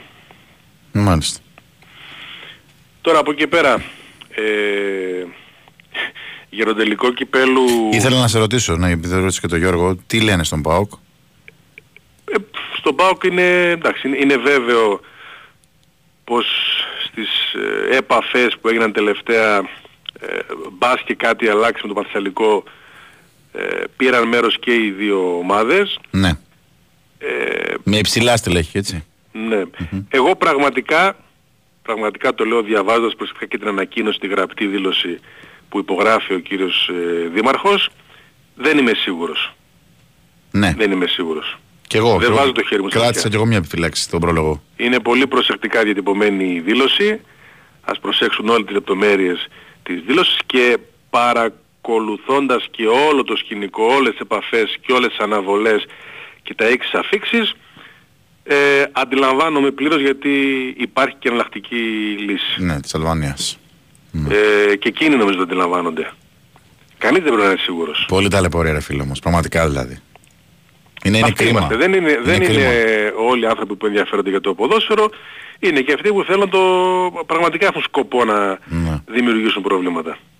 Τι να πω. Λαμβάνεται σήμερα μία απόφαση και αρκετοί άνθρωποι γνωρίζουν ότι δεν πρέπει να είμαστε σίγουροι Μμμ. για το 24 Μαΐου στο Μανασαλικό. Με αυτούς που έχουμε μπλέξει. Τα, Δυστυχώς. Τα, τα πες όλα. Δυστυχώς. τα, τα, τα, από το στόμα μου τα πήρες. να σε ρωτήσω, είναι και ε, γενέθλια σήμερα, έτσι; Α, Γενέθλια, εντάξει, έχει Ναι, σημαντική το, δε- η ημερομηνία. 12η Μαΐου γενικώς εδώ και, και 20 χρόνια Ναι. έχει αρκετά γεγονότα. Νομίζω το πρώτο είναι το κύπελο που είχε πάρει ο Πάγος μετά από πολλά χρόνια το 2001 στη Φιλαδέλφια κόντρα στον Ολυμπιακό, Ω, εκείνο το 4-2. Έλληνα Παπαρίζου, Eurovision. Αντί. Είναι η βραδιά ήταν, ε. Ναι, ναι. Ναι. Ε, ένας ακόμη τελικός νομίζω είναι με, τη, με την ΑΕΚ, ένας από τους τελευταίους που κέρδισε ο ΠΑΟΚ. Και δύο γκολ ο Owen στην Arsenal, μου λέει ο Κυριάκος. Τελικός Το κυπέλο Αγγλίας. θυμάμαι, το θυμάμαι, ναι, ναι, το θυμάμαι. Ε, ήταν νωρίς εκείνο το, ναι, ναι, Liverpool Arsenal. Είσαι δικός μας, εντάξει. Ε, και είναι φυσικά και η μέρα που ε, αποπλήρωσε ο Ιβάν Τα χρέη, Σαββίδης ναι. τα χρέη της ΠΑΕΠΑΟΚ σε ένα ποσό περίπου 12 εκατομμυρίων ευρώ, ευρώ εφάπαξ ε, ξεχρέωσε και τελείωσε με ένα μεγάλο βραχνά για την ε, ΠΑΕΠΑΟΚ. Κασέρι, έτσι. Αρκετά. Κασέρι κιόλας. Ναι, ναι, ναι. Εφάπαξ όλο, Τρομερό. όλο μαζί. Αυτό ήταν το, το ποσό. Και τελείωσε μία και καλή. Μία από τις υποσχέσεις που τήρησε, γιατί πολλές υποσχέσεις έδωσε και τις έχει τηρήσει σχεδόν όλες και περιμένουμε και την τελευταία τη μεγαλύτερη με το γήπεδο. Με το, με το νέο γήπεδο του, του ΠΑΟΚ. για το οποίο είναι πλέον ξεκάθαρο ότι θα γίνουν οι εκλογές και μετά θα έχουμε νεότερα. Ναι. Δεν ξέρω αν θα γίνουν και οι δεύτερες εκλογές. Γιατί για εκεί πάμε και με- μετά θα, θα δούμε. Αλλά είναι τ- τόσο φανερό και συνειδητή απόφαση ότι δεν θα προχωρήσει κάτι πριν γίνουν οι εκλογές που πλέον το έχουμε καταλάβει ε, πολύ καλά. Μμμ. Ε, επειδή μου δίνεις πάσα τώρα, θεωρείς ότι θα παίξει ρολό και το αποτέλεσμα των εκλογών; Ε, ξέρω εγώ, π- προφανώς. Ναι. Ε, Ήταν, ήταν τόσο φανερό ότι δεν ήθελε να κάνει κάποια βήματα με την υπάρχουσα κατάσταση. Μμμ. Είναι φανερό. Ναι. Ε, γενικώς ε, το πάγωσε. Από τον περασμένο, το, από το φθινόπωρο το έχει παγώσει. Το Ναι, θέμα όντως, του, όντως, όντως. του γηπέδου. Ναι. Ε, έχουμε μια τοποθέτηση από τον Κυριάκο Κυριάκο που ε, ήταν σαν να το πει ξεκάθαρα ότι μετά τις εκλογές θα περιμένουμε, δηλαδή δεν είναι μόνο συμπέρασμα του ρεπορτάζ ε, και πραγματικά μένει να, να δούμε ε, τι ακριβώς ε, περιμένει, τι σκέφτεται. Ε, είναι μια πολύ λογική ερώτηση που έχουν και οι φίλοι του ΠΑΟΚ πάντα τη θέτουν, τι γίνεται με το, με το γήπεδο. Επιμένουν στον ΠΑΟΚ ότι ακόμα και έτσι το χρονοδιάγραμμα για το 26 δεν το έχουν ξεπεράσει. Μακάρι. Το, το, το βέβαιο που βέβαια είναι ότι ο ΠΑΟΚ και τη νέα σεζόν θα ξεκινήσει την Τούμπα. Στην Τούμπα. Αυτό δεν αλλάζει. Μάλιστα. Ωραία φίλε. Ας καλά Σε και ευχαριστώ πολύ. Ευχαριστώ. Δημήτρη Τζομπατζόγλου με τα τελευταία νέα του ΠΑΟΚ. Ε, ο οποίος, ξαναλέω, την Κυριακή θέλει την νίκη για να είναι τρίτος και σίγουρα α, στα προγραμματικά του Europa League ανεξαρτήτως αποτελέσματος στον ε, τελικό του κυπέλου με την ΑΕΚ. And every shadow filled up with doubt. I don't know who you think you are, but before the night is through, I wanna do bad things with you. I'm the kind to sit up in his room. Heart sick and eyes filled up with blue. Συνεχίζουμε, συνεχίζουμε με, με Πανετολικό, ο οποίος ναι, μεν έχει εξασφαλίσει την ε, παραμονή και το παιχνίδι με τον Όφη είναι διαδικαστικού ε, χαρακτήρα, αλλά εκτός από τα αγωνιστικά έχει και μια ειδισούλα. Ε, εμένα με βγάζει λίγο σε σκέψεις για τη νέα σεζόν. Ε, καλή είδηση για τον Πανετολικό, αλλά δεν ξέρω τι θα γίνει για το γενικότερο και μιλάω για την συμφωνία ε, για, την, ε, για τα τηλεοπτικά του δικαιώματα. Μπάμπες Τσιρόνης μαζί μας να τα κουβεντιάσουμε όλα. Χαίρετε. Καλησπέρα από το Αγρίνιο. Άνετος, είσαι τελευταία αγωνιστική, δεν σε νοιάζει τίποτα.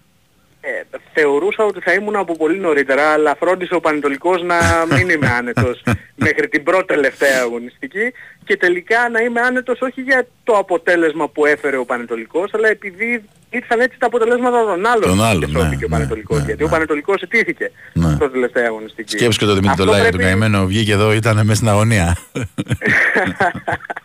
Αυτό πρέπει κάτι να δείξει για τον ε, φετινό Πανετολικό και για το πώς του χρόνου δεν πρέπει να είναι αυτός. Πρέπει να αλλάξει ο Ναι. φετινός Πανετολικός, να είναι διαφορετικός σε όλα τα επίπεδα αν θες την άποψή μου. Τώρα σχετικά με την είδηση της σημερινής, την ε, συμφωνία για τα τηλεοπτικά δικαιώματα το 1 συν 1 με την ε, Κοσμοτέ TV και τον ε, Πανετωλικό, ε, να προσθέσουμε κάτι ακόμα. Ο Πανετωλικός είναι από τις ομάδες που ήταν υπέρ της κεντρικής διαχείρισης των ναι, τηλεοπτικών το δικαιωμάτων. θυμάμαι, το θυμάμαι. Εδώ τώρα βλέπουμε να κάνει μια συμφωνία ο Πανετωλικός.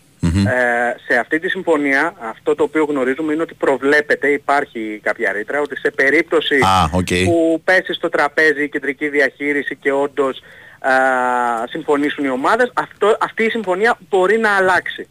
Άρα μου απαντάς Αυτό το ξεκάθαρα, πολύ αναφέρω. ωραία. Ναι, εντάξει. Ναι, αυτό το αναφέρω γιατί πολλοί είναι που από το πρωί που έγινε γνωστή η συγκεκριμένη είδηση ήμασταν με την απορία το πώς γίνεται αυτό τη στιγμή που μια ομάδα είναι υπέρ της κεντρικής διαχείρισης μετά να κινείται μονομερός και να κλείνει μια συμφωνία. Μμμ. Ε, την έχει κλείσει με αυτή την, ε, με, με αυτή την πρόβλεψη ας πούμε. Ναι, οκ. Ε, δεν έχει αλλάξει θέση με λίγα λόγια ο Πανετωλικός ότι έχει να κάνει με την κεντρική διαχείριση. Αυτό καταλαβαίνω εγώ ε, από, από το ρεπορτάζ που έχει γίνει. Ε, τώρα για το αγωνιστικό κομμάτι που βέβαια εδώ έρχεται σε δεύτερο ρόλο πλέον, είναι τελευταίο παιχνίδι της σεζόν, είναι ένα αδιάφορο παιχνίδι, πολλά πράγματα ε, θα αλλάξουν από τη νέα σεζόν ούτως ή άλλως. Ε, ο Πανετολικός έχει κάποια προβλήματα της τελευταίας στιγμής γιατί δεν ε, μπορεί να υπολογίζει στον ε, Χουάντι που είναι το πρόβλημα της τελευταίας στιγμής, ο Βενεζουελάνος για το παιχνίδι με τον Όφη, ε, πρόβλημα τραυματισμού, δεν συμπεριλήφθηκε στην αποστολή.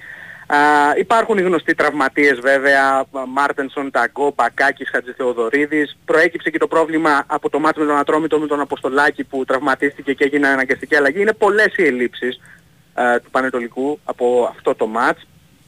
Έχει αφήσει και ο Γιάννης Αναστασίου εκτός τον Ανέστη, το Γιάννη Ανέστη, τον τερματοφύλακα, το βασικό τερματοφύλακα του Πανετολικού. Ναι. Στο τελευταίο μάτς δηλαδή θα αγωνιστεί είτε ο Γκρατερόλ, είτε ο, ε, ο Στεριάκης ή ο νεαρός ο Κοντογιάννης. Λογικά ο Γκρατερόλ, ο οποίος είναι ο δεύτερος τερματοφύλακας θα είναι ο, αυτός που θα αγωνιστεί. Εντάξει, θα Απλά πάρει αφήνω ευκαιρία. αυτό το ερωτηματικό, ναι, αφήνω αυτό το ερωτηματικό μήπως πάρει κάποιος, κάποια ευκαιρία και γίνει έκπληξη αφού είναι ένα παιχνίδι αδιάφορο ε, και για τις δύο ομάδες. Ναι. Ε, π- αλλά όπως είπα, στα αγωνιστικά πραγματικά περνάνε σε δεύτερη μοίρα. Ο Πανετολικός ε, σήμερα ήρθε και σε μια άλλη συμφωνία σύμφωνα με πληροφορίες ή είναι κοντά έστω, περιμένουμε ανακοινώσεις. Θα αλλάξει και την εταιρεία ένδυσης. Α, περιμένουμε να υπάρχει κάποια ανακοίνωση και σε αυτό το κομμάτι. Γενικά φαίνεται ότι... Δουλεύει τη νέα σεζόν. Ναι, ε, αυτό όμως δείχνει κάποια πράγματα. Δείχνει κάποια πράγματα για την ε, διαφαινόμενη συμφωνία που υπήρχε ε, μεταξύ Κοστούλα και Καμίνσκι και ό,τι συζητάγαμε το προηγούμενο διάστημα και έβγαινε ο μεγαλομέτωχος του Πανετολικού και έλεγε ότι έχω τέσσερις εβδομάδες δεν έχω μιλήσει μαζί τους. Ε, νομίζω ότι όταν ξεκινάει να τρέχει ε, τη νέα σεζόν η παλαιά διοίκηση ε, εμένα προσωπικά μου δείχνει ότι μάλλον δεν θα έχουμε αλλαγή στη διοίκηση. Ναι. Αλλιώς πώς γίνεται αυτό. Ε, γενικά είναι κάτι το οποίο βέβαια θα το δούμε ε, και νομίζω ότι ο κόσμος του Πανετολικού περισσότερο α, για αυτά ενδιαφέρεται αυτή τη στιγμή. Θυμίζω ότι έχουμε από 8 Δεκεμβρίου με το συγκεκριμένο θέμα ε, και πρέπει να ξεκαθαρίσει κάπως το τοπίο να βγει και κάποιος και να πει επίσημα ότι ξέρετε παιδιά τελείωσε, η επόμενη μέρα θα είναι αυτή και να γνωρίζει και ο κόσμος το πού θα πάει το πράγμα. Νομίζω αυτό θα ήταν το καλύτερο για όλες τις ομάδες ισχύει. Αυτό πόσο μάλλον για μια ομάδα όπως είναι ο Πανετολικός που όποιος γνωρίζει από Αγρίνιο ξέρει ότι πολύ ζει και αναπνέει για αυτή την ομάδα. Ναι, βέβαια. Ε, και έχει πολλά διαφορετικά επίπεδα πέρα και του αθλητικού. Ε, είναι καθημερινότητα για κάποιους ανθρώπους, για πολλούς ανθρώπους Μάλιστα. ο Πανετολικός. Ωραία. Μπάμπη, μου ευχαριστώ. Καλή συνέχεια. Να είσαι καλά και σε ένα καλή συνέχεια στον Μπάμπη Τσιρόνι, ο οποίος μα διευκρίνησε κιόλας αυτή την ρήτρα ε, που υπάρχει με την ε, Κοσμοτέ TV σε περίπτωση που υπάρξει κεντρική ε, ε, τηλεοπτική διαχείριση πάντως για την ώρα κατά μου και ο Ανατολικό έχει βρει για τα επόμενα ένα στην ένα χρόνια την τηλεοπτική στέγη.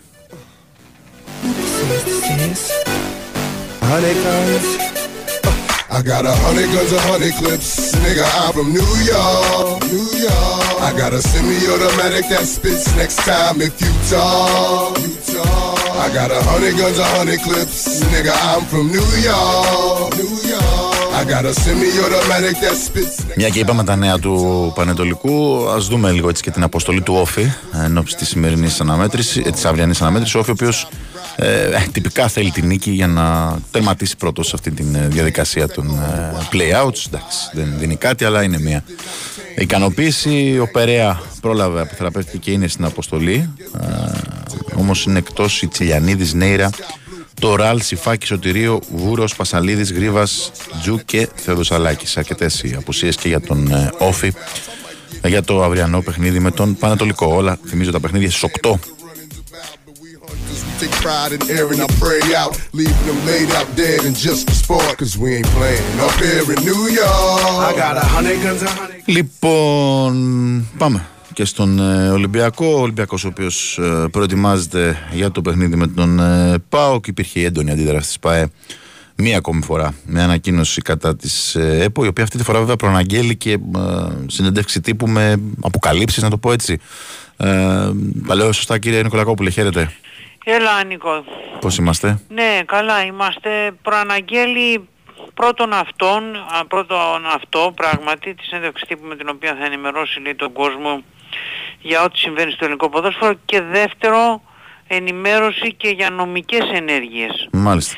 Δηλαδή ο Ολυμπιακός θα στραφεί νομικά ε, προφανώς ε, κατά κάποιον ε, από τους οποίους καταγγέλει χα- λέγοντας χαρακτηριστικά η μόνη λύση για να καθαρίσει το ποδόσφαιρο από τους λαθρέμπορους, τους ποινικούς, τους στοιχηματζίδες και τους παρανόμους είναι η ελληνική δικαιοσύνη. Άρα θα έχουμε προσφυγή στην ελληνική δικαιοσύνη. Αυτό είναι το μήνυμα που προκύπτει από την σημερινή ανακοίνωση της ΠΑΕ Ολυμπιακός με αφορμή τον ορισμό Έλληνα διαιτητή. Είναι το πρώτο ντέρμπι στο οποίο σφυρίζει Έλληνας διαιτητής μετά από πέντε χρόνια αν εξαιρέσεις κάποια παιχνίδια που είναι αδιάφορα λόγω COVID και λοιπά ας πούμε. Πάνε τόσα, ε. Ε, βέβαια, είχαμε πέντε χρόνια τώρα ξένους διαιτητές. Μάλιστα. Ένα φέτος, τρία που τα πήρε ο Ολυμπιακός και ένα που το πήρε ο ΠΑΟΚ. Μετά από αυτό που είχε γίνει στην Τούμπα με τον Κομίνη και λοιπά ήταν ξένοι διαιτητές στα τερπή. Μάλιστα. Το, το είχε πάρει η ΑΕΚ. τε- Περνάει ο καιρός και το καταλαβαίνουμε. το 2010 περνάνε τα χρόνια αδερφέ και... λοιπόν, α, αυτά ας, ας, να ελπίσουμε να μην δοθούν δικαιώματα από τον, α, από τον Ευαγγέλου που είναι ένας έμπειρος διαιτής, πια 7 χρόνια είναι και να μην Δεν έχει δοθεί χάσει και- ο Ολυμπιακός έτσι με Ευαγγέλου μου φαίνεται. Έχει, Δεν έχει χάσει. Δεν έχει κερδίσει κιόλας. Α, οκ. εντάξει. Δεν τον βάζουν και συχνά τον Ευαγγέλου στον Ολυμπιακό, μωρέ, είναι η αλήθεια. Γιατί είχαν συμβεί διάφορα πράγματα. Τι, δεν θυμάσαι που ήταν ε, στο ΒΑΡ Ολυμπιακό, Βόλος Ολυμπιακός που παρενέβη μέχρι και η UEFA; Ναι. για τον γκολ που δεν μέτρησε και για τα πέναλτι που δεν δόθηκαν. Τι δεν έχει χάσει. Εδώ πέρα έχουν γίνει πράγματα και τέτοια. Ατρόμητος Ολυμπιακός δεν είχε ο Μαρινάκης, δεν τους είπε φύγετε από το γήπεδο. Εγώ το είπα για συγκεκριμένο Και τον λόγο. παρακαλάγανε. Το είπα για συγκεκριμένο λόγο. Ότι ο Ολυμπιακός στην Κυριακή μόνο με ήττα είναι τέταρτος. Γι' αυτό το Ε, είπα ρε, εντάξει, εσύ. ναι, Κώστα. μακάρι να είναι έτσι, και, αλλά τέλος πάντων ο Ολυμπιακός Παναθηναϊκός 1-1 με το πέναλτι στο 90 που δεν ήτανε. Ε,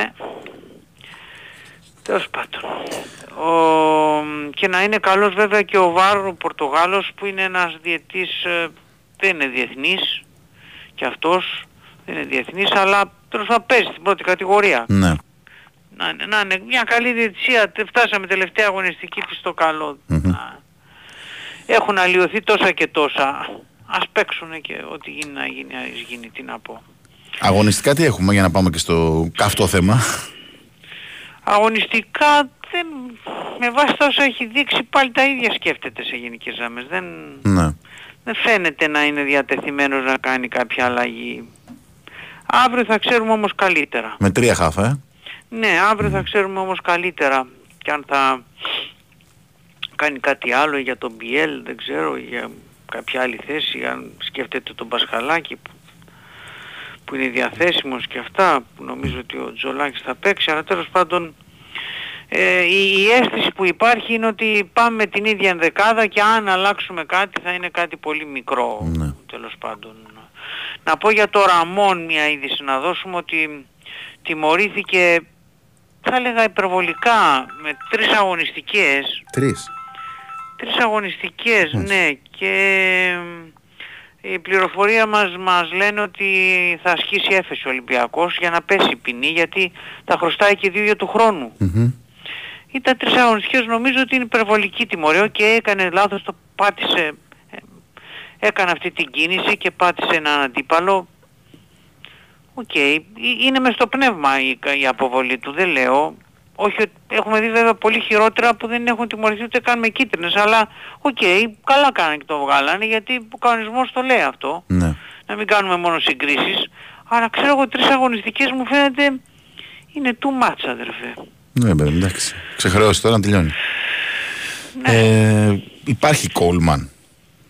Υπάρχει ένα δημοσίευμα της Της Sun, Sun, της ναι. αγγλικής εφημερίδας που λέει ότι ο Ολυμπιακός θέλει να μιλήσει με τον Chris Coleman κλπ. Το ατρωμί του, έτσι. Το ατρόμι τον Άγγλο, ο, ο, ο Αλός είναι, ε. Ο άλλος. Ο άλλος δεν είναι. Ναι. Chris Κόλεμαν. Εντάξει, δεν, δεν, ε, δεν υποτιμάμε τον ε, Κόλεμαν που είναι, έχει ένα βιογραφικό, ο άνθρωπος έχει φτάσει στη Σοβαρή δουλειά στον ατρόμητο. ο Αλίας και λοιπά, ναι, και έχει κάνει μια καλή δουλειά, αλλά δεν νομίζω, δυ- δυσκολεύομαι να πιστέψω ότι θα πήγαινε σε μια τέτοια λύση ο Ολυμπιακός, να σου το πω έτσι. Ναι, κι εγώ. Ναι, δυσκολεύομαι να Κι το εγώ. πιστέψω. Αν και είναι αλήθεια ότι ο πρώτος στόχος του Ολυμπιακού, ο Ρεμπρόφ, δεν είναι εύκολη περίπτωση. Δεν είναι εύκολη περίπτωση. Λόγω της εθνικής Ουκρανίας ή... Ναι, Μμ. ναι, ναι, ναι, λόγω της εθνικής Ουκρανίας ακριβώς. Άδεια, ας το εξαντλήσει του Ρεμπρόφ και βλέπουμε, να το πούμε και έτσι ας πούμε. Έχει θέσει ένα deadline πιστεύεις ή Ε, deadline δεν μπορεί σε αυτές τις περιπτώσεις, αλλά τέλος πάντων όπου να είναι θα πρέπει να ξεκαθαρίσει το θέμα για να δει και ο Ολυμπιακός ε, τις επόμενες έτσι κινήσεις του, Ναι. να πούμε. Ε, Σωστό. αυτά μωρέ. Τίποτα άλλο; Δεν έχουμε κάτι άλλο αυτή τη στιγμή άμεσο. Έχει στραφεί το ενδιαφέρον σίγουρα στο παιχνίδι με τον ΠΑΟΚ. Είναι, είναι στον Ολυμπιακό είναι εκνευρισμένοι γιατί θα περίμεναν ε, ε, ε, σε αυτό το παιχνίδι αν όχι ελίτ έναν ξένο διαιτητή που να μπορούσε να ε, να δώσει μια άλλη τέλος πάντων ε, δυναμική. Είδαμε και τα τελευταία παιχνίδια που είχαν φέρει καλούς διαιτές δεν έγινε τίποτα. Ε, όταν μ, ήταν, μιλάμε για καλούς διαιτές, ε, ήταν ο Μπρίχ που ήταν έμπειρος, ο Λετεξία που έπαιξε ε, στο Ολυμπιακό ΠΑΟΚ, αυτός παίζει τώρα βλέπουμε στα ημιτελικά του Europa Link κλπ. Άρα είναι καλός διαιτής πραγματικά. Σε αντίθεση με τον Μάσα ο οποίος δεν παίζει κανένα σοβαρό παιχνίδι, αν δούμε κιόλας στα ευρωπαϊκά. Ο- Δηλαδή ο- βλέπεις ότι όταν έχετε καλός διαιτής είναι και καλή διαιτησία. Πώς να το κάνουμε. Όταν έρχεται κανένας ντεμή, κανένας περίεργος σαν Γίνονται αυτός, λάθη. ναι. σαν αυτόν τον... ε, ε, δεν είναι λάθη τώρα. Δεν- Να στείνονται παιχνίδια δεν είναι λάθη. Δηλαδή για το, Δεν υιοθετώ. ε, να, ε, να στείλει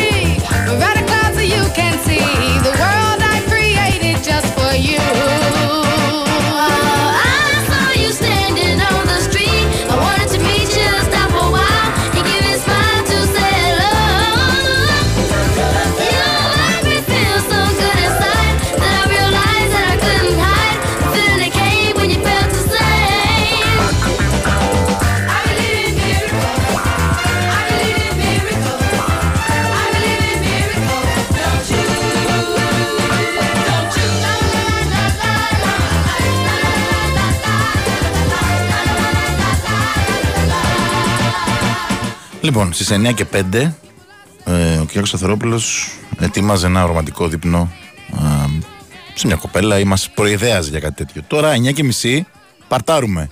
Έχουμε φάει το φαγητό, έχουμε πει το κρασί και παρτάρουμε. Δηλαδή, εναλλαγές ψυχολογίας απίστευτες.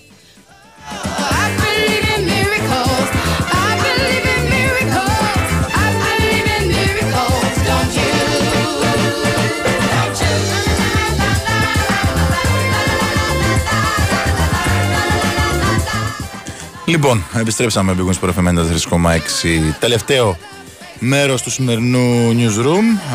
Ε, χρωστάμε φυσικά το ρεπορτάζ του Παναθηναϊκού. Ε, θα έχουμε σε λίγο τον Τάσο Νικολογιάννη. Έχει αρχίσει ο δεύτερος ημιτελικός του Basketball Champions League ε, στη Μαρτίν Καρπένα Αρίνα, εκεί που η διοργανώτρια Μάλαγα προηγείται 8-4 της Βόνης. Θυμίζω για όσους άνοιξαν τώρα, ε, όσους συντονίστηκαν τώρα με τον Big Wings Sport FM, η Χάπελ Ιερουσαλήμ είναι η πρώτη ομάδα του τελικού. Και πάμε να δούμε πώς ολοκληρώνεται σιγά σιγά και η προετοιμασία του Παναθηναϊκού για την αναμέτρηση με τον Άρη την ε, Κυριακή. Τάσο Νικολογιάννης μαζί μας. Χαίρετε. Γεια σου Νίκο, καλη, καλησπέρα. Πώς είσαι, Καλά, καλά. Εντάξει, ο Παναγικός προετοιμάζει το τελευταίο του παιχνίδι. Η τελευταία παράσταση αυτής της ομάδας σε μια χρονιά που έκανε πάρα πολλά πράγματα, αλλά δεν κατάφερε να πάρει το πρωτάθλημα στο τέλος διότι δεν την άφησαν.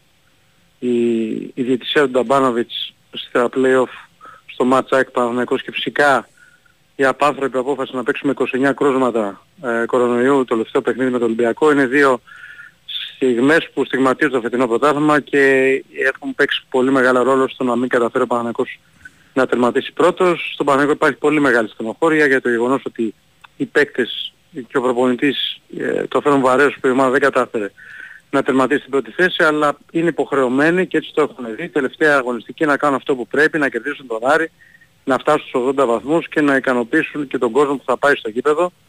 Θα έχει πάρα πάρα πολύ κόσμο, ε, σχεδόν έχουν εξαντληθεί τα ειστήρια, υπάρχουν ειστήρια, αλλά σχεδόν έχουν εξαντληθεί και ο κόσμος θέλει να αναγνωρίσει με την παρουσία του στο γήπεδο την προσπάθεια της ομάδας φέτος που δεν είχε καλή κατάληξη, αλήθεια είναι αυτή, αλλά σίγουρα σε σχέση με πέρσι φάνηκε ότι έχει κάνει ένα σημαντικό βήμα. Ξεχνάμε ότι πέρσι ο Παναθηναϊκός είχε 61 βαθμούς σε όλο το πρωτάθλημα, ήδη έχει 60, 16 βαθμούς παραπάνω και πέρσι ο Παναθηναϊκός είχε ως ταβάνι του την, ε, την έξοδό του στην Ευρώπη α, και την τέταρτη θέση φέτος το ταβάνι του ήταν να πάρει την ε, πρώτη θέση δεν τα κατάφερε δύο αγωνιστικές πριν από το τέλος. Ε, το καλό νέο της ημέρας είναι ότι μετά το Ντρουγέ και το Φρόκου μπήκε σε ένα μέρος προπόνησης και ο Αϊτόρ, πράγμα που σημαίνει ότι και οι τρεις σε ένα μήνα περίπου θα αρχίσει η, η προετοιμασία, θα είναι στη θέση του, ε, του Γιωβάνοβιτς τουλάχιστον για το πρώτο παιχνίδι ε, το ευρωπαϊκό, γιατί φαντάζομαι ότι σιγά σιγά θα μπουν στις προπονήσεις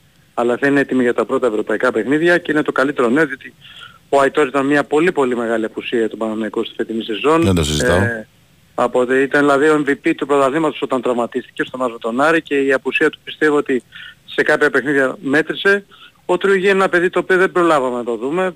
Ε, Είχε έρθει σε μια εναλλακτική θέση, τη θέση για λύση για τη θέση του 10. Ε, αυτοί που τον έβλεπαν στην προπόνηση έλεγαν καλά πράγματα αλλά δεν προλάβαμε να το δούμε γιατί και το παιδί αυτό επαθιαστό.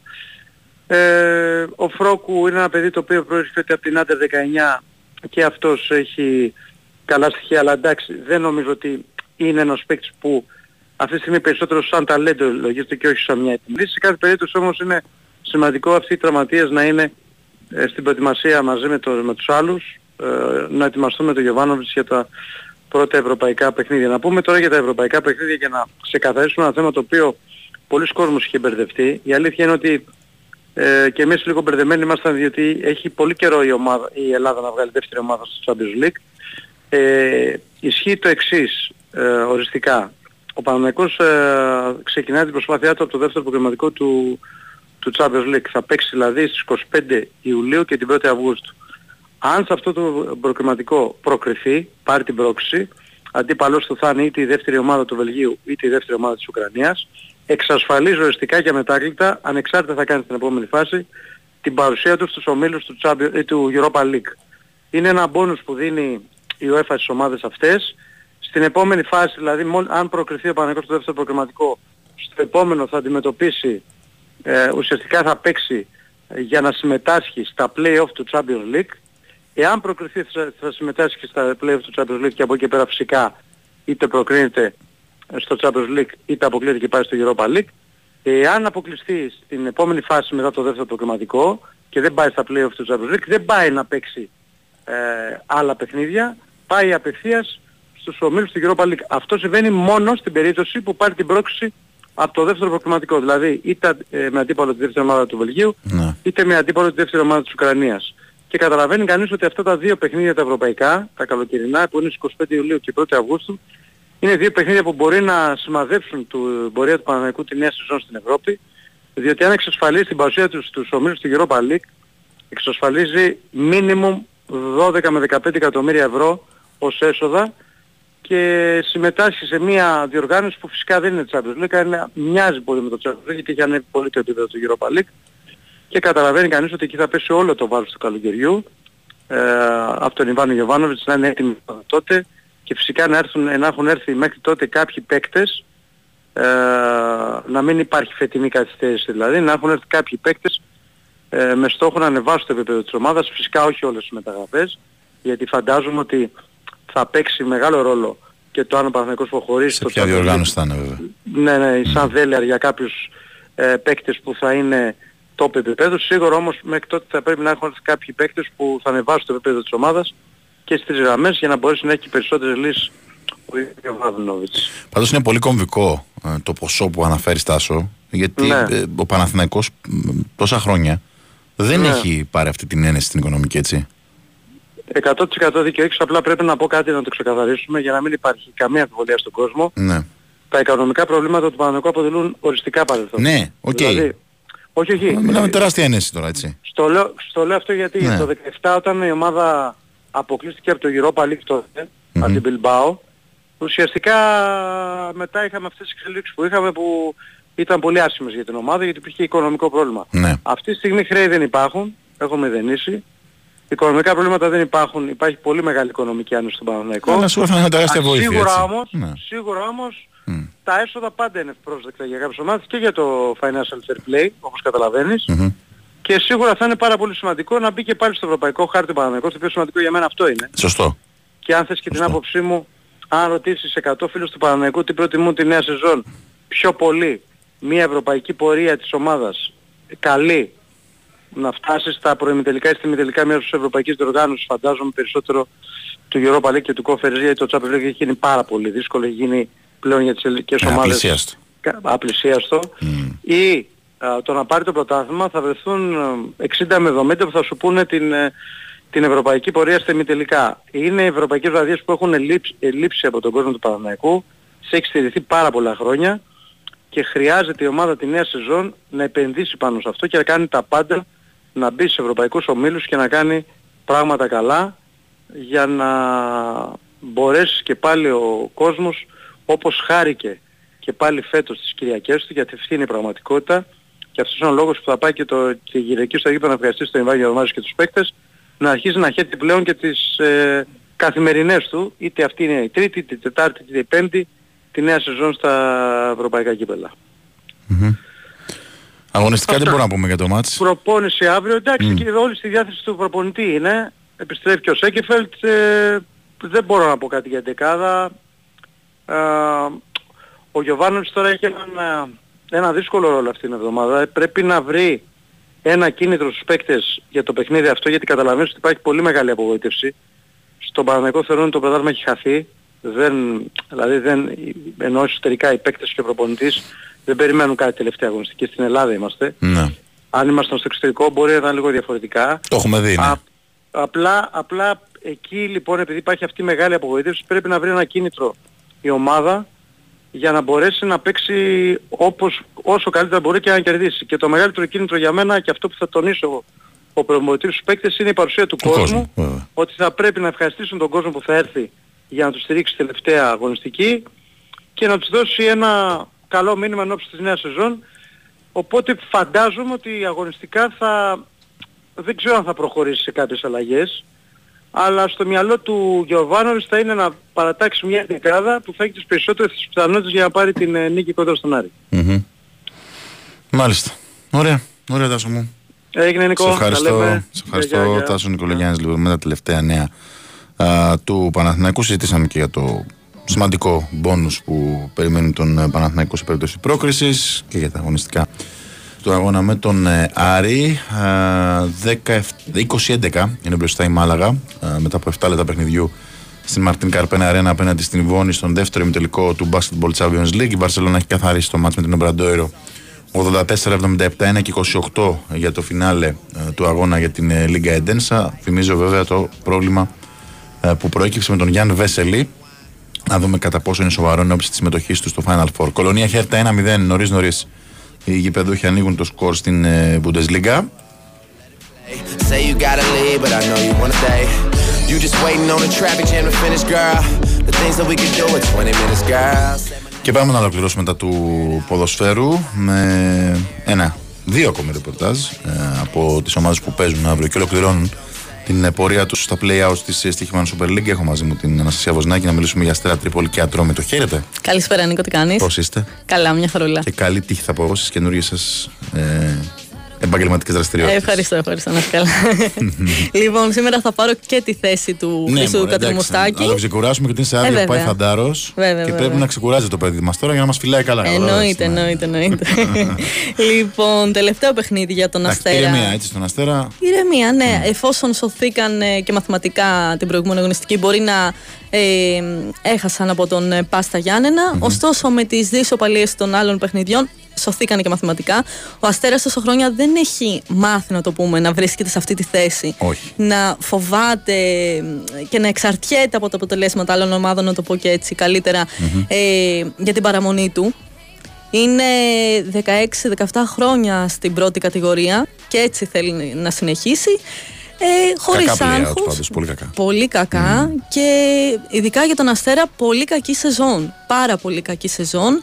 Ε, ε, οι Δεν θέλω να Αρκάδες- σε ευλογήσω τα γένια σου. Ναι. Αλλά νομίζω ότι όταν ε, στις πρώτες αγωνιστικές το έχεις πολύ ψηλοποιεί ότι δεν τα βλέπεις καλά τα πράγματα. Ε, Και όταν δεν αρχίζει κάτι καλά σε μια σεζόν, Ναι. δεν πολύ είναι εύκολο να διορθωθείς. Ισχύει, Μμ. ισχύει. Δεν ξεκίνησε καλά ο Αστέρας. Θεωρώ, το είχα πει, ότι η επιλογή του Ηρακλή Μεταξά για τον πάγκο του Αστέρα ήταν λάθος Δεν για τέριαζε. μένα. Δεν ταιριαζε Ε, δεν είπαμε ποτέ ότι είναι κακός προπονητής, απλά δεν τέριαξε με την ομάδα ποτέ, με τη φιλοσοφία του Αστέρα. Προσπαθούσε να αλλάξει ο Έλληνας τεχνικός το, το DNA της ομάδας, να, το, να είναι αμυντικογενές και όλα αυτά. Ο Αστέρας ανέκαθεν ήταν μια επιθετική ομάδα και δεν τέριαξαν. Και θεωρώ ότι από εκεί και έπειτα ε, και ο Άκης Μάτσιος που ήρθε μετέπειτα δεν μπόρεσε να κάνει, να μαζέψει την ομάδα όσο θα ήθελε. Γιατί δεν έγινε η κατάλληλη προετοιμασία, ε, δεν έδεσε και με τον Μάτσιο και έτσι φτάσαμε τώρα στην... ε, σε- είχαμε φτάσει σε μια θέση να, να κινδυνεύει η ομάδα και να μην ξέρουμε τι θα γίνει, αν θα πέσει ή όχι. Ε, τώρα με το Γιάννη Δουβίκα συνεχίζει ο Στέρας μέχρι και αύριο. Ο Αστέρας τώρα θα κοιτάξει για νέο προπονητή. Ε, έχουν πέσει κάποια ονόματα στο τραπέζι. Ε, οι Αρκάδες θέλουν να πάνε σε ξένο διαιτητή. Σε ξένο Προπονητή. διαιτητή. Μμμ. Προπονητή. Ε, είναι και της μόδας τώρα, ναι, είναι και εντάξει. της μόδας. ε, Μπερδευτήκαμε. ε, σε ξένο προπονητή. Ε, το όνομα του Χουάν Φεράντο, ο οποίος είχε προπονήσει και το Βόλο, ε, έχει πέσει στο τραπέζι και είναι αρκετά ψηλά στη λίστα του Αστέρα. Μένει τώρα να δούμε. Πρέπει να βρεθεί ένας προπονητής, ε, αξιόλογος, να μαζέψει λίγο την ομάδα. Θα φύγουν πάρα πολλοί παίκτες από τον Αστέρα. Θα γίνει γερό ξεσκαρτάρισμα. Ήδη έχουν φύγει. Ήδη έχουν Ναι. φύγει. Περιμένουμε τώρα να δούμε. Θέλει την νίκη αύριο κόντρα, κόντρα στον Ατρόμητο, ο οποίος Ατρόμητος τον δυσκολεύει τον Αστέρα πάρα πολύ τα τελευταία χρόνια, είτε εντός έδρας είτε εκτός. Ε, και μένει τώρα να δούμε. Ο Γιάννης Δουβίκας δεν ανακοίνωσε αποστολή για το αυριανό παιχνίδι. Άπαντε θα βρίσκονται στο Θεόδωρος Κολοκοτρόνη και θα. Ενδεκάδα στο. Αποφάσισε τελευταία στη- στιγμή, Α, ουσιαστικά. Έτσι, έτσι ακριβώς. Ε, απ' την άλλη μεριά τώρα ο Ατρόμητος Ολοκληρώνει μια καλή σεζόν με σκαντα- σκαμπαβενα- σκαμπανεβάσματα, το είπα. Έχει και Α, μια ε, βαθμολογική έτσι Ναι. στόχευση ο Ατρόμητος. Αν ο Όφη αφήσει βαθμούς στο Αγρίνιο να βγει πρώτος στα play-outs. Εντάξει. Ακριβώς. Απλά για να. για το, θε- το ονόριο που λέμε. Έχασε τον στόχο που ήταν ε, η Εξάδα, βρίσκεται στην 8η θέση και αυτό που είπες ότι ψάχνει μια νίκη Μμ. για να εκμεταλλευτεί την απώλεια του Όφη στο Αγρίνο με τον, Παντε- με τον Πανετολικό ώστε να τερματίσει 7ο. Ε, μένει να φανεί πλέον ε, στους περιστεριώτες τι θα γίνει στο θέμα του προπονητή. Γιατί συζητιέται και αυτό έντονα. Ε, αν δηλαδή θα παραμείνει ο Κρι Κόλμαν ή θα συνεχίσει η ομάδα του Περιστερίου με άλλον τεχνικό. Ε, την ίδια όμω. τη ίδια- τη- Δεν μπορώ να μιλήσω σήμερα, ε. Τι έχω αγχώσει. Όχι. Με είσαι αγχώσει, μου Γιατί, φαίνεται εσύ. γιατί; Έξι αύριο το Είδες, χρόνο. Ωραία, ωραία δεν τα λέμε που όταν είμαστε από το τηλέφωνο, το Όχι, όχι. τηλέφωνο. Εδώ, εδώ στο στούντιο Λοιπόν, καλύτερα. την ίδια ώρα λοιπόν θα εξεταστεί κάθε πρόταση που θα του έρθει και για τους Έντερ και Σχρίντα και Ρομπάι Μμμ. ε, με το ενδιαφέρον ε, από το εξωτερικό να είναι αρκετά έντονο. Καλή παίχτη. Υπα- ναι, πολύ καλοί παίκτες και δίνουν μια ποιότητα στον Ατρόμητο. Ε, υπάρχει και σχετικό άρθρο στο sportfm.gr. Ε, ο Κόλμαν ανακοίνωσε αποστολή από την οποία απουσιάζει ο Κιάρτανσον που κρίθηκε ανέτοιμος μετά την ίωση που τον ταλαιπώρησε ενώ εκτός παραμένουν οι Σουάρεθ, Κεβρακίδης και Στρούγκης. Μάλιστα. Α- αδιάφορο βαθμολογικά Εντάξει, παιχνίδι. ναι, σίγουρα. Θα δοθούν και ευκαιρίες πιστεύω σε παιδιά που δεν έχουν παίξει πολύ. Ναι, αυτό ακριβώς. Ναι. Τα νέα παιδιά. Ε, το ίδιο θα συμβεί και με τον Αστέρα. Θα παίξουν αρκε- αρκετά νέα παιδιά. Θα δοκιμαστούν. Τα οποία δοκιμάζονται και για τη νέα σεζόν. Γιατί εντάξει, υπάρχουν κάποιοι παίκτες οι οποίοι δεν ε, θα συνεχίσουν λογικά. Εγώ θα πω ότι το συμβόλαιο του Ματέης Εγκλέσια ολοκληρώνεται τώρα τον Ιούνιο. Ε, και δεν ξέρουμε αν θα συνεχίσει ακόμα Ναι. ο Αργεντινός. Ε, είναι και κάποια άλλα, άλλα παιδιά όπως ο Μπαράλες π.χ. ο οποίος φέτος δεν έχει δώσει το 100% από αυτό που τον έχουμε συνηθίσει τα προηγούμενα χρόνια και Νίκο καλό είναι να δίνεται τόπο στα νέα παιδιά. Και να υπάρξει μια ανανέωση. Εννοείται, εννοείται αυτό. Ωραία, θα σα διαβάζουμε στο sportfm.gr γιατί από Σάββατο και μετά θα αρχίσουν ε, οι σχεδιασμοί της νέας σεζόν. Έτσι, έτσι ακριβώς. Ευχαριστώ πάρα πολύ. Ευχαριστώ και εγώ. Καλή συνέχεια λοιπόν και στην Αναστασία Βοσνάκη. Ακούσαμε ρεπορτάζ Αστέρα Τρίπολης και Ατρωμητού. Mira, en Barranquilla se baila así. En Barranquilla se baila así. Yeah, she's so sexy, I am in fantasy. A refugee like me back with the Fuji. Σωστά έκανε ένας φίλος και με διόρθωσε. Υπάρχει αλλαγή στο πρόγραμμα αύριο. Δεν είναι όλα στις 8. Το Πανετολικό Σόφ θα αρχίσει στις 5. Προφανώς για να προλάβουν οι κριτικοί να επιστρέψουν έγκαιρα στην ε, Κρήτη. Από τη στιγμή που δεν υπάρχει και βαθμολογική εξάρτηση ε, από το παιχνίδι. Τα υπόλοιπα στις 8. Έτσι, με το Ιωνικό Λαμία, όπως έχουμε πει καθ' όλη τη διάρκεια της σημερινής εκπομπής, να έχει πάνω του τα φώτα. Baby, like this is perfect. Oh,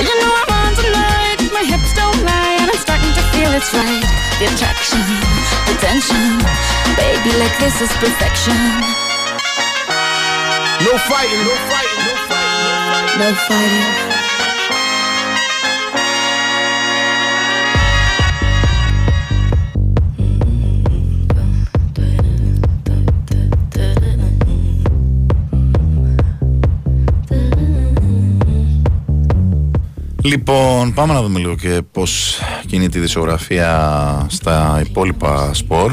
Έτσι, ο Παναθηναϊκός στο βόλεϊ ανδρών α, σήμερα έχει κάνει δύο α, σημαντικές κινήσεις.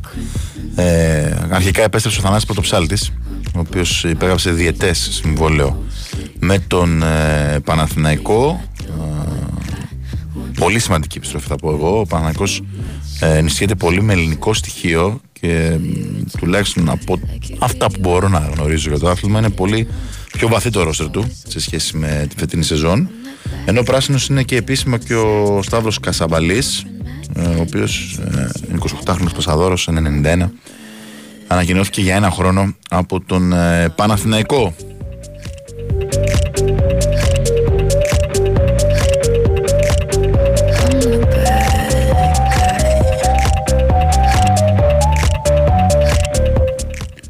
Επίσης από το βόλεϊ υπάρχει μια μ, διαφορά στον, ε, και στο- υπάρχουν κινήσεις και στον ΠΑΟΚ ο οποίος ε, υπέγραψε τον Δημοσθένη Λινάρδο από τον Ολυμπιακό. Συνεχίζονται έτσι μετακινήσεις στο βόλεϊ. Έχουμε πει πολλές φορές οι παίχτες δεν έχουν πρόβλημα να αλλάξουν ε, φανέλα και είναι και πολύ ε, θεμητό δεν υπάρχει κάποιο πρόβλημα νομίζω We still pity the men I know. So you're a tough guy, like you really rough guy. Just can't get enough guy, just always so puff guy. Ενώ στο τένις άρχισε θετικά η Μαρία Σάκαρη στο WTA ε, το χιλιάρι της Ρώμης, ένα σημαντικό ε, τουρνουά, προκρίθηκε στις 32 καλύτερες αθλήτριες νικώντας 2-0 σετ την Τσέχα Μπάρμπαρα Στρίκοβα, νούμερο 355 στον ε, κόσμο.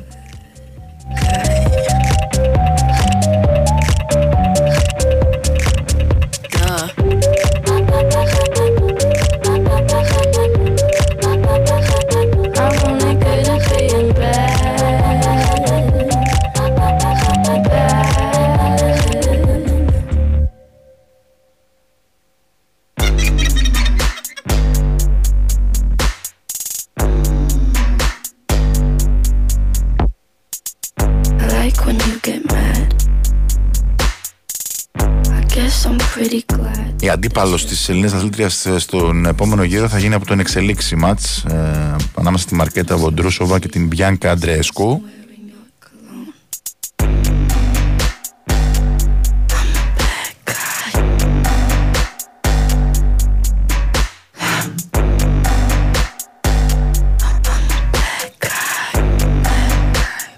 Ενώ σε ό,τι αφορά τον ε, Στέφανο Τσιπά, αρχίζει τις προσπάθειες του αύριο, Σάββατο, στο αντίστοιχο ε, ταμπλό των ανδρών. Στις 4 ε, αντιμετωπίζει τον ε, Νούνο Μπόρζες, νούμερο 88, στην παγκόσμια κατάταξη. As a shadow crosses mine, what it takes to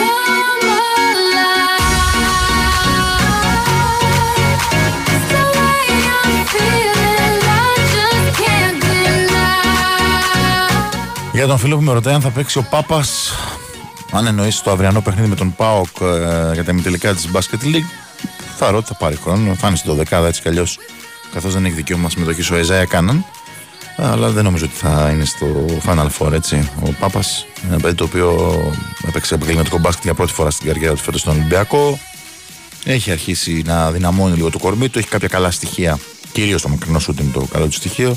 Ένα πολύ θετικό βασικά μια θετική επιρροή στα αποδητήρια. Έχει καταλάβει όλοι πόσο ε, έτσι χαλαρός τύπος είναι, πόσο ωραία περνάει, το διασκεδάζει. Αλλά αν με ρωτάς για το αυριανό μάτς, ναι, αλλά στο Final Four δεν νομίζω ότι ο Τζορτς Πάπας θα πάρει χρόνο συμμετοχής, δεν είναι έτοιμος ακόμη για την Ευρωλίγκα.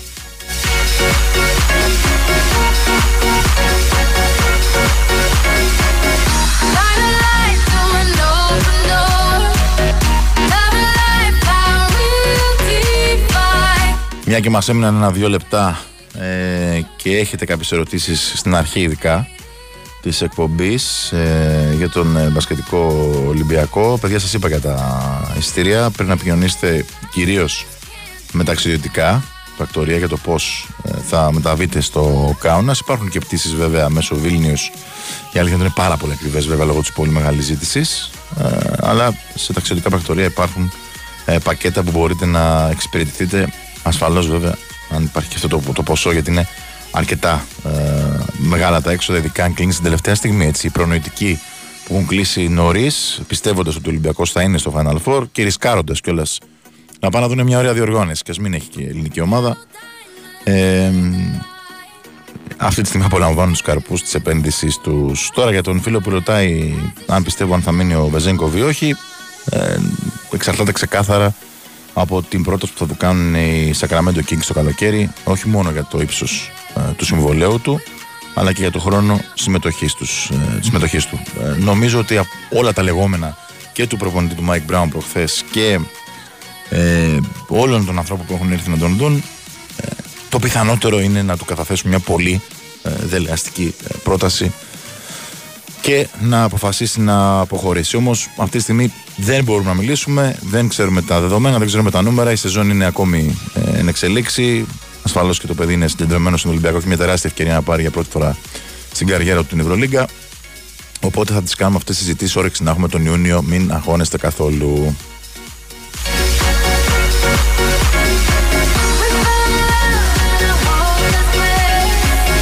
Λοιπόν, αυτά ε, για σήμερα. Νομίζω ότι προσπαθήσαμε να καλύψουμε όλη την αθλητική ειδησιογραφία. Ευχαριστώ πάρα πολύ τον Γιώργο Πετρίδη και τη